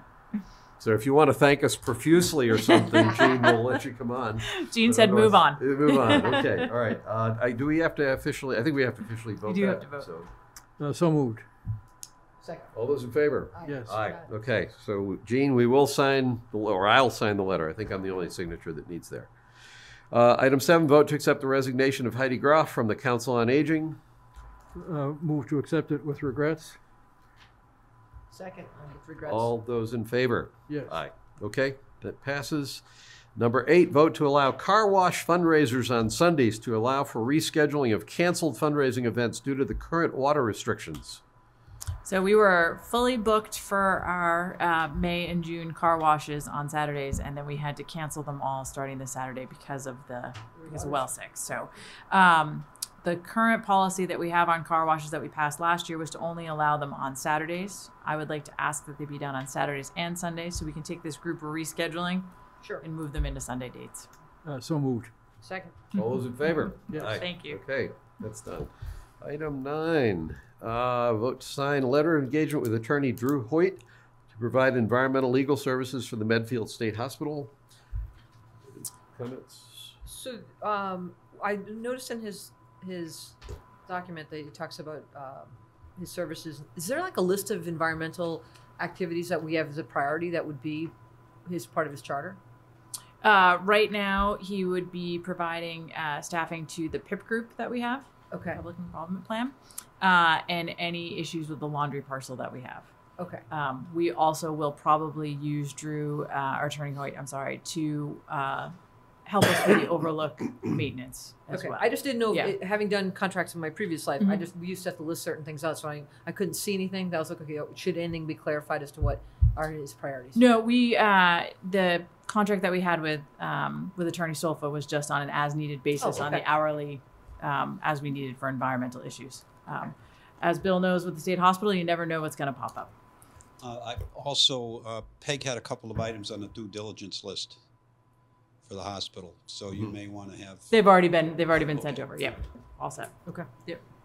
That's Pete. I would vote to sign the letter of engagement with Attorney Drew Hoyt to provide environmental legal services for the Medfield State Hospital.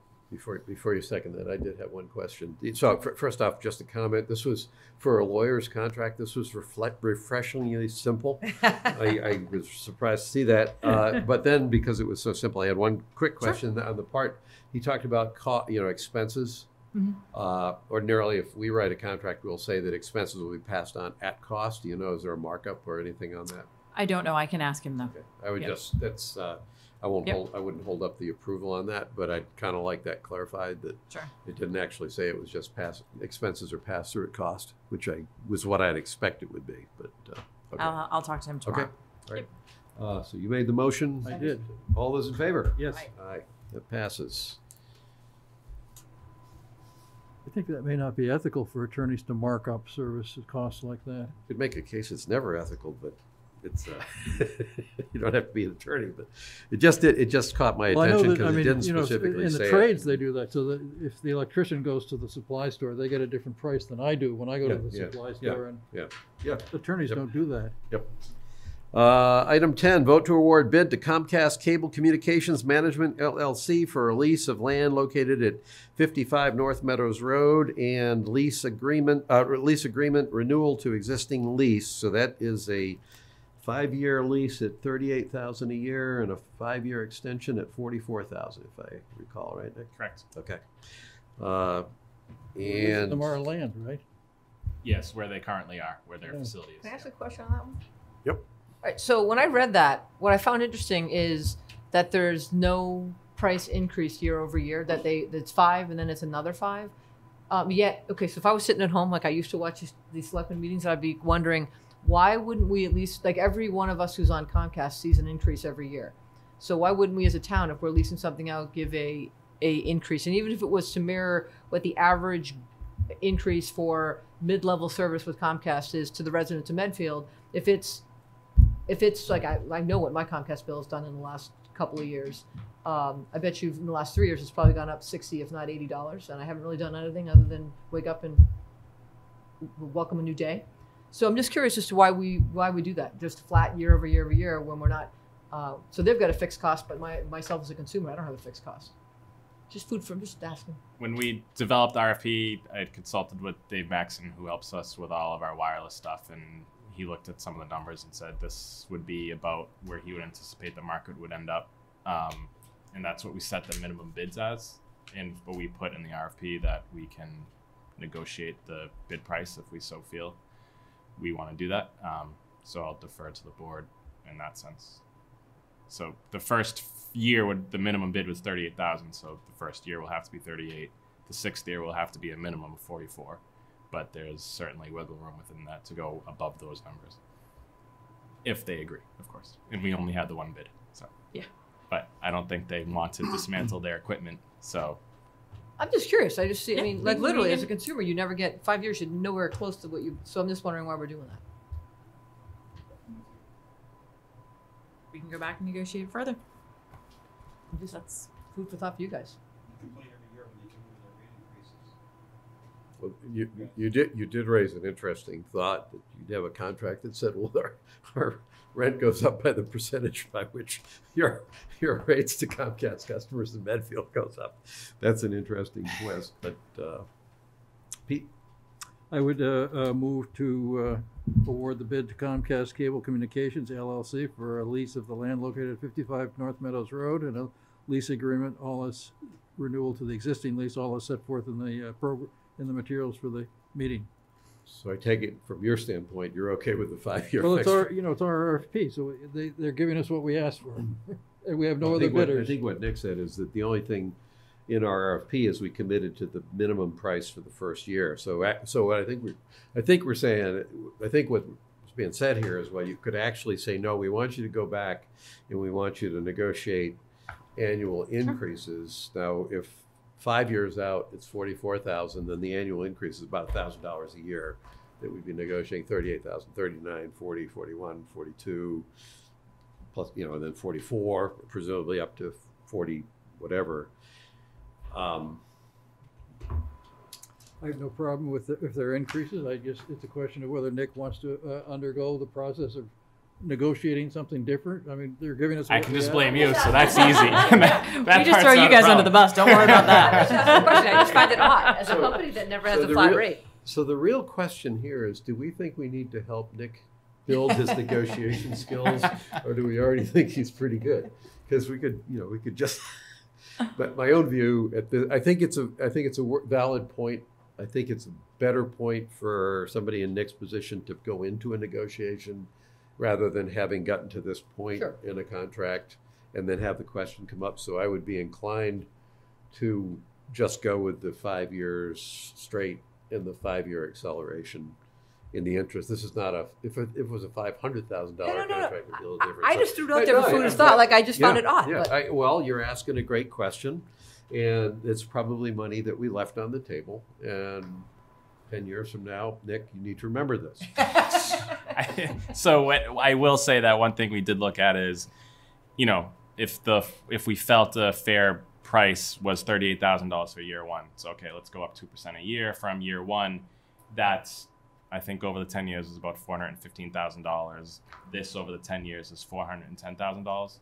So certainly, if the percent increase was greater starting in year one, you go up to two and a half percent. That'd probably be about a fifteen thousand dollar year swing. But when we were looking at it that way, and I think our, our wireless um, leases are two and a half percent escalation, so it's all in the same rough ballpark. But I'm happy to go back to Comcast. I don't have any issues doing so, but I'll defer to the board's judgment on that. So Nick's not happy about his cable bill either, so. Well, I- this is one I probably, I, I think your point's valid. I think we should keep it in mind when we do these negotiations, I'm but good with that. I wouldn't necessarily. and the current lease is re- expiring in May at twenty five thousand dollars a year, so it did go. It was, it was a sizable jump, yeah. pretty good jump. Uh, I had one question. It's not really, it's just a confirmation question. Paragraph 10, indemnification. Comcast agrees to indemnify, hold harmless, and defend. I always look at the indemnification paragraphs. It's one of the magic words for contracts for me. It says, uh, that was the second part of the property, accepting only that occasion by direct or gross. Provide, so provided that this provision shall not apply to the extent that coverage is afforded by either Comcast's or town's public liability insurance carrier. That part I got. And provided further that town and Comcast shall each instruct their respective insurers to waive any right of recovery by way of subrogation arising from an insurer's payment of a covered loss. Only because that was an action that the town had to take. I, my only question was, is that something that we actually a recognize we need to do, and it's something that we routinely do? Who and are we going to? Says we're going to do it. I just wanted to make sure that that one little detail is actually something that is going to be done. So. Yes. Sorry, I was looking to Mark, but I was gonna yes. say, I think that's, this is a Mark Cerel question. I believe the language was uh, in the original lease. Which was carried forward. We've already submitted this waiver of subrogation. We've had it in place for years. That's just. I don't know frankly whether anybody on either side actually took the extra step of going to their insurer. Uh, but it's, not- it's not unusual language. Uh, insurers don't like it, obviously, because they're giving up subrogation rights. But it's not unusual to have this kind of language in commercial contracts at least. So I'm back to saying, so we say we're going to do it. Are we going to do it? It would be on our uh, yeah. We would follow up with MIIA to just inform them, and Okay. typically we they check in on lease agreements that we have on an annual basis anyway. Okay. And I think you need to look at the context here. This is basically started out as as a, a very small area in the DPW yard that was allowed, Comcast was allowed to install a, a transmitter box of some sort, and it kind of grew over a period of time.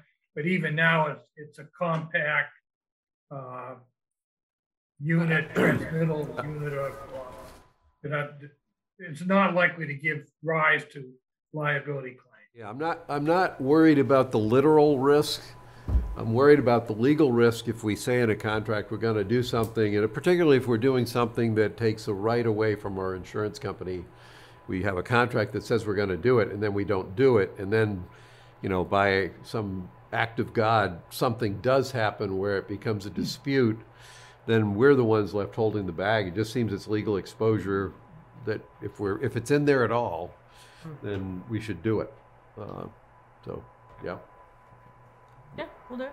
okay, all right. Uh, Pete made a motion.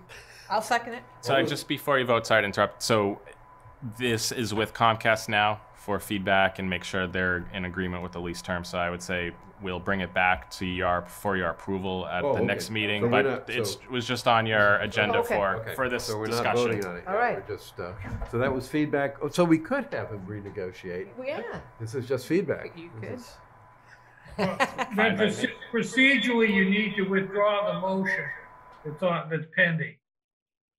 Motion.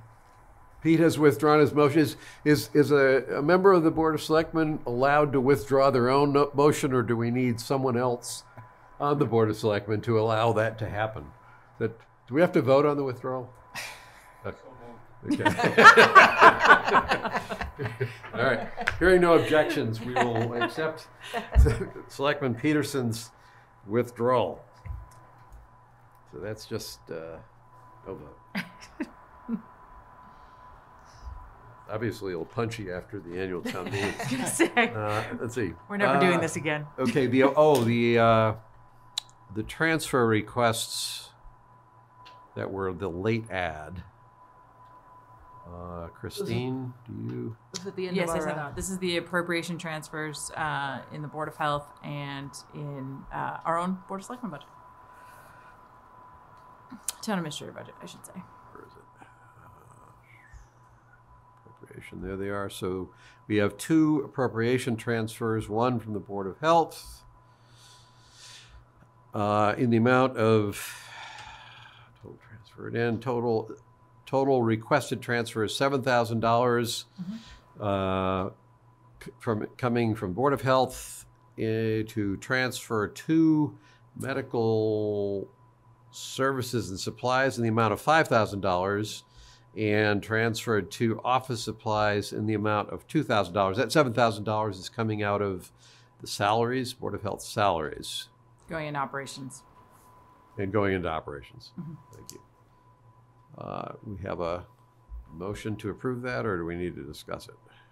I'm So good. moved. Okay. Second. Second, all those in favor? Yes. Yes. Aye. Uh, That one passes, and what I'm doing is I'm opening up these transfers live because I didn't actually open them up before.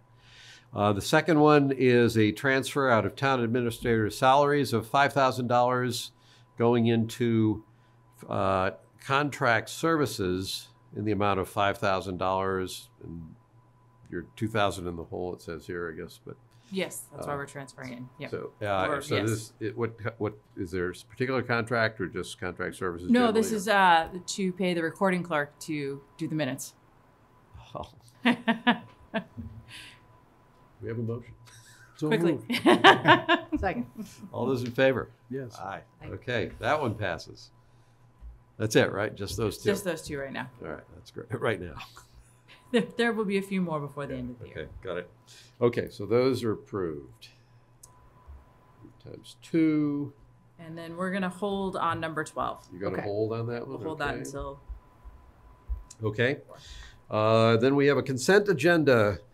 Uh, I- Just a- a- an observation I made as I was looking at the requests, I see we're using Civic Plus to request permissions from people. Mhm.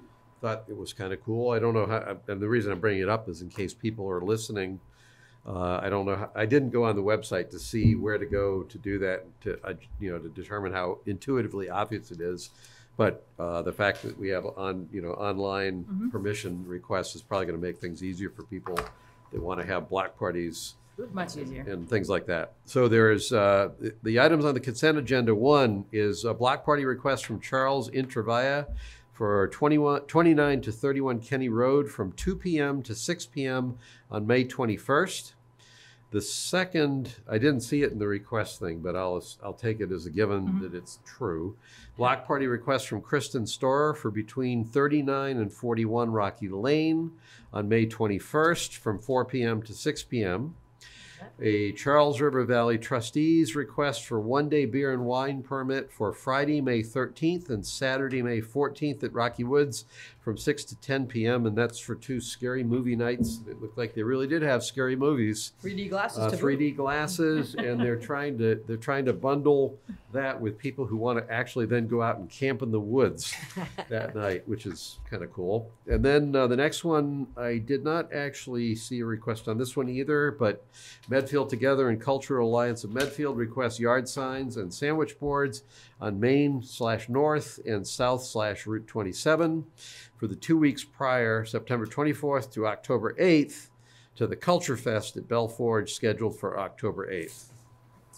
Uh, and then uh, the final one that we need to vote on the gazebo players of Medfield request permission to post signs at the usual locations between July 11th and July 24th to advertise their performances of A Midsummer Night's Dream, including July 23rd and July 24th at the Medfield State Hospital. So I think the sign will show all of the performances that they have planned, including the ones at, at Bird Park, and they were doing it. It was another cool place they were going. I forget it was Dover. It Uh, was, the Heritage. Yeah, they've got some. Oh, really Heritage. That, I knew it was a cool really place. interesting yeah. places. Yeah, so at Heritage, uh, so they'll have them all listed, but these are the two. So it's July 23rd and 24th. They'll be doing it at the Medfield st- on the Medfield State Hospital grounds. Cool. So if, are there any questions about the consent calendar items? All good. I would move the uh, consent agenda. Okay, uh, recognizing that we've already re- approved the Hinkley Helpers request. Yep. Sec- Second. Second, all those in favor? Aye. Opposed, good. So that's approved. And Meeting minutes. Um, I wound up working from both directions just because of the way Brittany put these in. Uh, So the, the April 5th, 2022 is, I think, the first meeting minutes that you've actually been able to comment on. Yes. Uh, Are you prepared for the April 5th? That's the last one, yes. Yep. You, you, you got them all done again? I've done, You're I've- such a I'm up to dog. date. You're such a dog. I'm not all done yet, but I'm, I've got some done. So A- April 5th, uh, can we get a motion to approve that one with all three of us? Uh, uh, So moved. Second. All those in favor? Yes. Aye. Okay, so that one is good. I, I had some minor Reddit revisions there in there, but they don't, they're not meaningful. March 1st still isn't where it needs to be. That's the one that was the discussion of the That's- five yep. intersections. Uh, Brittany's working on that one. Okay, so the, and I, that's the only, se- I made corrections on the whole thing, and I think Pete, you already have as well. The biggest things, just, first off, I would suggest the discussion should follow the sequence of the intersections, because we talked about all five. Um, and, and just Pete, you can refresh my memory if my memory is bad, but my, I came out of that discussion thinking that the Board of Selectmen had expressed support for the Bridge Street Route 109. That was the number one redo, which is even more important now in light of what's Yes. happened the past week. Uh, and I also thought we were supportive of the Dale Street, West Mill Street realignment. Those two, I thought, met with broad support just as they were proposed. Yeah, that's my recollection. Which of the uh, ones that uh, Dale and West Mill did we approve? The least, the less complicated one. Okay. I, I, you know, I I don't know that we, I don't know that we carried it that far, but That's not the one that, that pushes it out. It's not it? the one that pushes it out. It was just the one. I, and I would, I would suggest that probably that's up to DPW to give us their best advice on that. That's, Yes. uh, you know, I mean, we're just looking at a diagram. Yeah. Uh, I don't know that I made an intelligent choice between the two. I just thought the other one was a little more complicated. And on Harding and, and uh, West Street? Harding and West, they have to come back, I think, with both a, a more, we, we'd need to have a specific idea, idea. I think, I think the resistance on that was turning Harding into a T to allow west Yeah. to be continuous Right. was, was not something that many of us The that sense live up in was that that, that end of the Harding woods should be really the, thought it was great. Harding should be the through street. Right, and then s- I think we were receptive to the idea of a rotary, if that was the right answer, but I, I don't think we were necessarily rolling out some other Yeah, reconfiguration. I so- like the rotary. I mean, uh, Yeah. somebody raised the issue of having to do takings, but I, mean, I know that I saw some, uh, some, uh, uh, state documents about rotaries, and it looked to me like you could get them in pretty I- small Yeah, I tight think that, places, so. I thought the take, I thought the takings had more to do Roundabouts, with I the think. west, west The West Mill. Mill Oh, West Mill, or we- a West Street. If you wanted to bend it down to be a perpendicular intersection, then you'd have to possibly take. No, I, think they were talking about takings at, uh, that one too? Harding and West, no, Uh, Har- I north think- and west. I think North that, and yeah, I think you're right. It came up originally because they were showing like a full-blown rotary. And then when we brought up the idea of the kind of rotary that you see in uh, Franklin Center or something like that, it's like that's probably. So I, I, at any rate, I don't think we had a plan for that that any of us jumped on board with. So we didn't think those were ready for prime time. Yeah, no, we didn't, uh, And then, one there. and then the south uh, 27 intersection, that's probably also something that's not figured out, but that's No. always been an important intersection, so that should be reflected in the minutes. So that was, that was the thing that pushed that over the edge. And then Pete, being the overachiever in our group tonight, is ready for everything, but as far as the old meeting minutes go, I'm only ready for the first four, May 26, 2020, December 22nd, 2020, and I, I want to come back to that one, March 2nd, 2021, and March 30th, 2021. I had minor edits on that, but again, insignificant.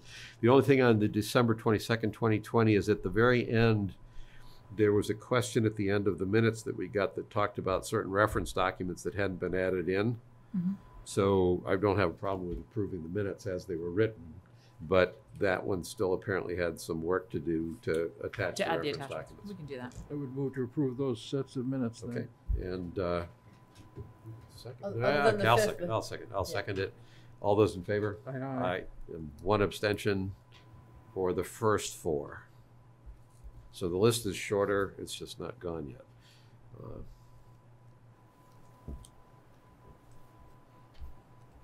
What's the timing when we'll see the minutes to review for the last couple of meetings?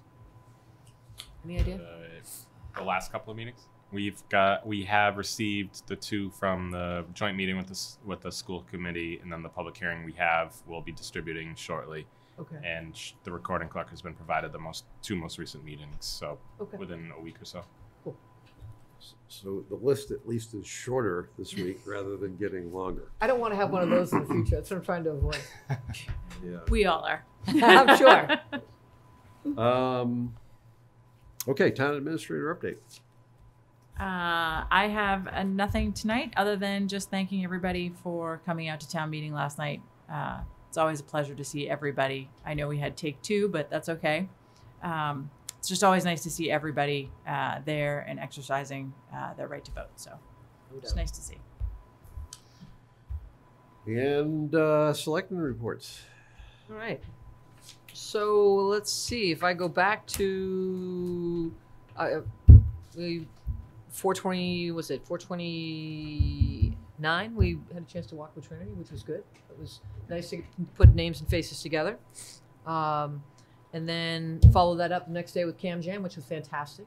That all the, the Medfield bands have played, uh, just seeing all the young families out, um, seeing the food truck, the bear truck. It just had just nice feel for Saturday afternoon, seeing um, old and young alike. Uh, then May 2nd being the uh, ATM dress rehearsal. just got a chance to got used to that, that view from that side of the table. Um, and then the this past Friday night, the uh, Medfield Foundation uh, 20th anniversary was fantastic. Uh, love meeting all the new fa- faces, getting a chance to meet Kirsten and her husband Dwight was uh, just what a what a phenomenal event they hosted. And um, you know, MFI just is such a outstanding organization. And listening to um, Julie's mom talk, and that was that was awesome. Um, and then the baseball softball parade, Rooney and I represented.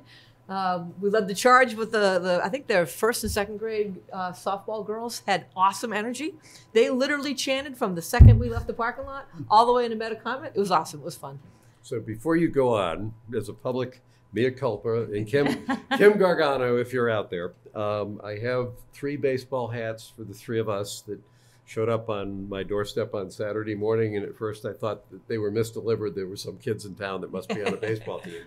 Uh, I completely, I went back, to, as I was doing these meeting minutes, I said, yeah, we actually, we actually did recognize that the, that the, the parade had gone from Mother's Day and had been the day before. And I just never, I, I think as it was in the consent calendar, I just kind of went over it and didn't ever bring it into my own calendar. So I totally screwed up in, in not knowing that that was going on. And therefore, my, uh, my thanks to you for showing up and representing us as the one person. And, uh, and Kimmy, I apologize for having fouled it up and not being there, along with everybody else that plays in youth baseball. Uh, maybe next year. No, Sean McCarthy did a nice job, and he, he thanked us uh, as he went through a list of all the people that helped support it. So it was a really nice afternoon. And then uh, I didn't get a chance to attend the Lions event because I had something I was doing with my mom uh, for Mother's Day. But I did win a, a raffle, so I was pretty psyched about that. and uh, then last night being the ATM, uh, happy to see everyone out. I thought it was good dialogue, um, see a good mix of ages, so uh, all good. Uh, the Energy Committee met, uh, and the, uh, pla- the uh, TomCap, Town of Medfield Climate Action Plan Work Group for the Energy Committee keeps meeting weekly. Um, and uh, so that I've had a couple of those meetings. Uh, and uh, again, uh, the Medfield Foundation uh, celebration of the 20 years and the uh, Trinity Site Walk. That's it. And much of what Eileen did, I also did, except for that one parade on, on, on Saturday. I did that parade on Sunday myself. I never, I never got into the right spot on my calendar. well, that's where it started, when we weren't thinking about the fact it was Mother's Day. You The- busted my chops. I, the only additional thing that I can point out, I, I have is on Wednesday, May 4th, uh, we, there were, Jake Auchincloss had a reception, not a reception, he had a kind of meet and greet in Needham. Uh, it was kind of interesting. It was at the uh, French Press Bakery right there in the center of Needham, which I'd never stopped at before, but if you want good croissants, they have really good croissants there. Uh, it was sort of drizzly at the very start. It's just a little small, it, like it wasn't a. We weren't sitting down. We were out on the sidewalk. Oh, cool. Um, and there was a there was a pretty good turnout. Uh, you know, he he gave uh, a talk about some of the things going on in in D.C. that he was working on. Uh, it was probably a little more of a social. You know, it wasn't it wasn't a formal political event in the sense that people were speechifying. It was more talking to different people. But it was you know he's he as a congressman I think has been working hard to reach out into the community in a more noticeable way for, for a Washington-based uh, congressman that I've seen in a while. So uh, it was nice to meet him, and uh, that was kind of fun. And they have good croissants. And I think that's all. Yeah, I don't. I don't. Oh well, no. I, I just want to. I have to give kudos to Pete here. The the event, the Medfield Foundation event on Friday night was just a, a first class affair, uh, and both my wife and I enjoyed it. And part of, part of it, I realized we were walking away. Quite aside from the fact that it, it was just a very nice affair, but it was actually a real pleasure to be somewhere to see as many people as we know in, in Medfield, who all were in one place in a social, you know, social context. And uh, certainly, Pete, your longstanding service to Medfield Foundation. Uh, you know, you, the, fact that this is the 20th anniversary and the, the comments about where the foundation has come, recognizing that you were involved with the foundation from when it wasn't a uh, sizable event that Yeah. sent millions of dollars away. Um, I think your your service in that that regard has been constant, uh, and it's fo- it's an organization here at Medfield that, uh, as as you could see as we started this meeting, it's an important organization. So, Mm. thanks It- to you. It, it started uh, 20, 21 years ago as a gleam in the eye of some people that had been to uh, a couple dozen uh, meetings about building three new schools over the course of a year, and and coalesced around the idea that uh, uh, certain people in town would be willing to pay more than their property taxes to affect some changes in the town, and it has now raised over three million dollars without any paid staff and in its 21 years and uh, currently has about a $600,000 endowment in its uh, legacy fund, which is the new effort that's being pushed at the moment to create a million dollar endowment so that they can roll out 40,000, 50,000 a year in, uh, in grants to the efforts in town.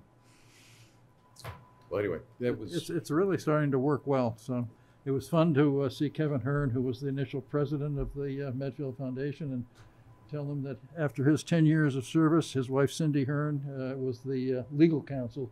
She refused to be on the board of directors, but she did all the legal work. And to uh, uh, tell them that their, their idea had worked well. Uh, next meetings, Christine? Our next meeting is the 24th.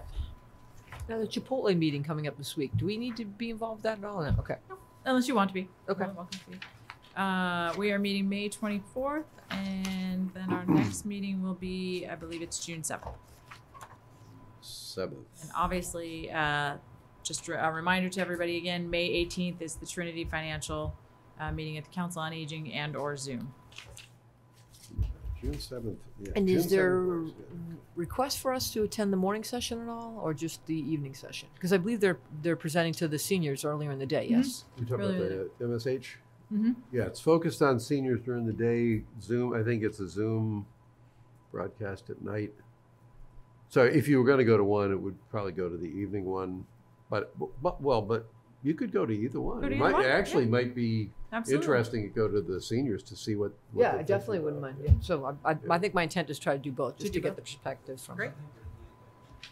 Yeah, you can do Zoom at night or be in right. person. And I'll be late getting there. I this is a client day that doesn't end for me until seven o'clock, so I'll get. I should be there I'll by be there, seven thirty. yep. So okay. Okay. Um, that's it, I think. Uh, oh, you know what? On the informational stuff, the very first one, Board of Appeals, was a notice of decision for Royal Pizza wanting to do business, and I was only because the form didn't tell me enough. It's like, well, why? Did, they already are doing business. Do you- They're changing ownership.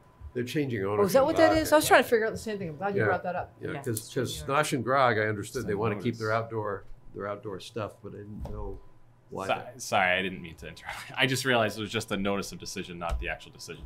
We will. We can get you the full decision, but they're, they're just time. changing ownership.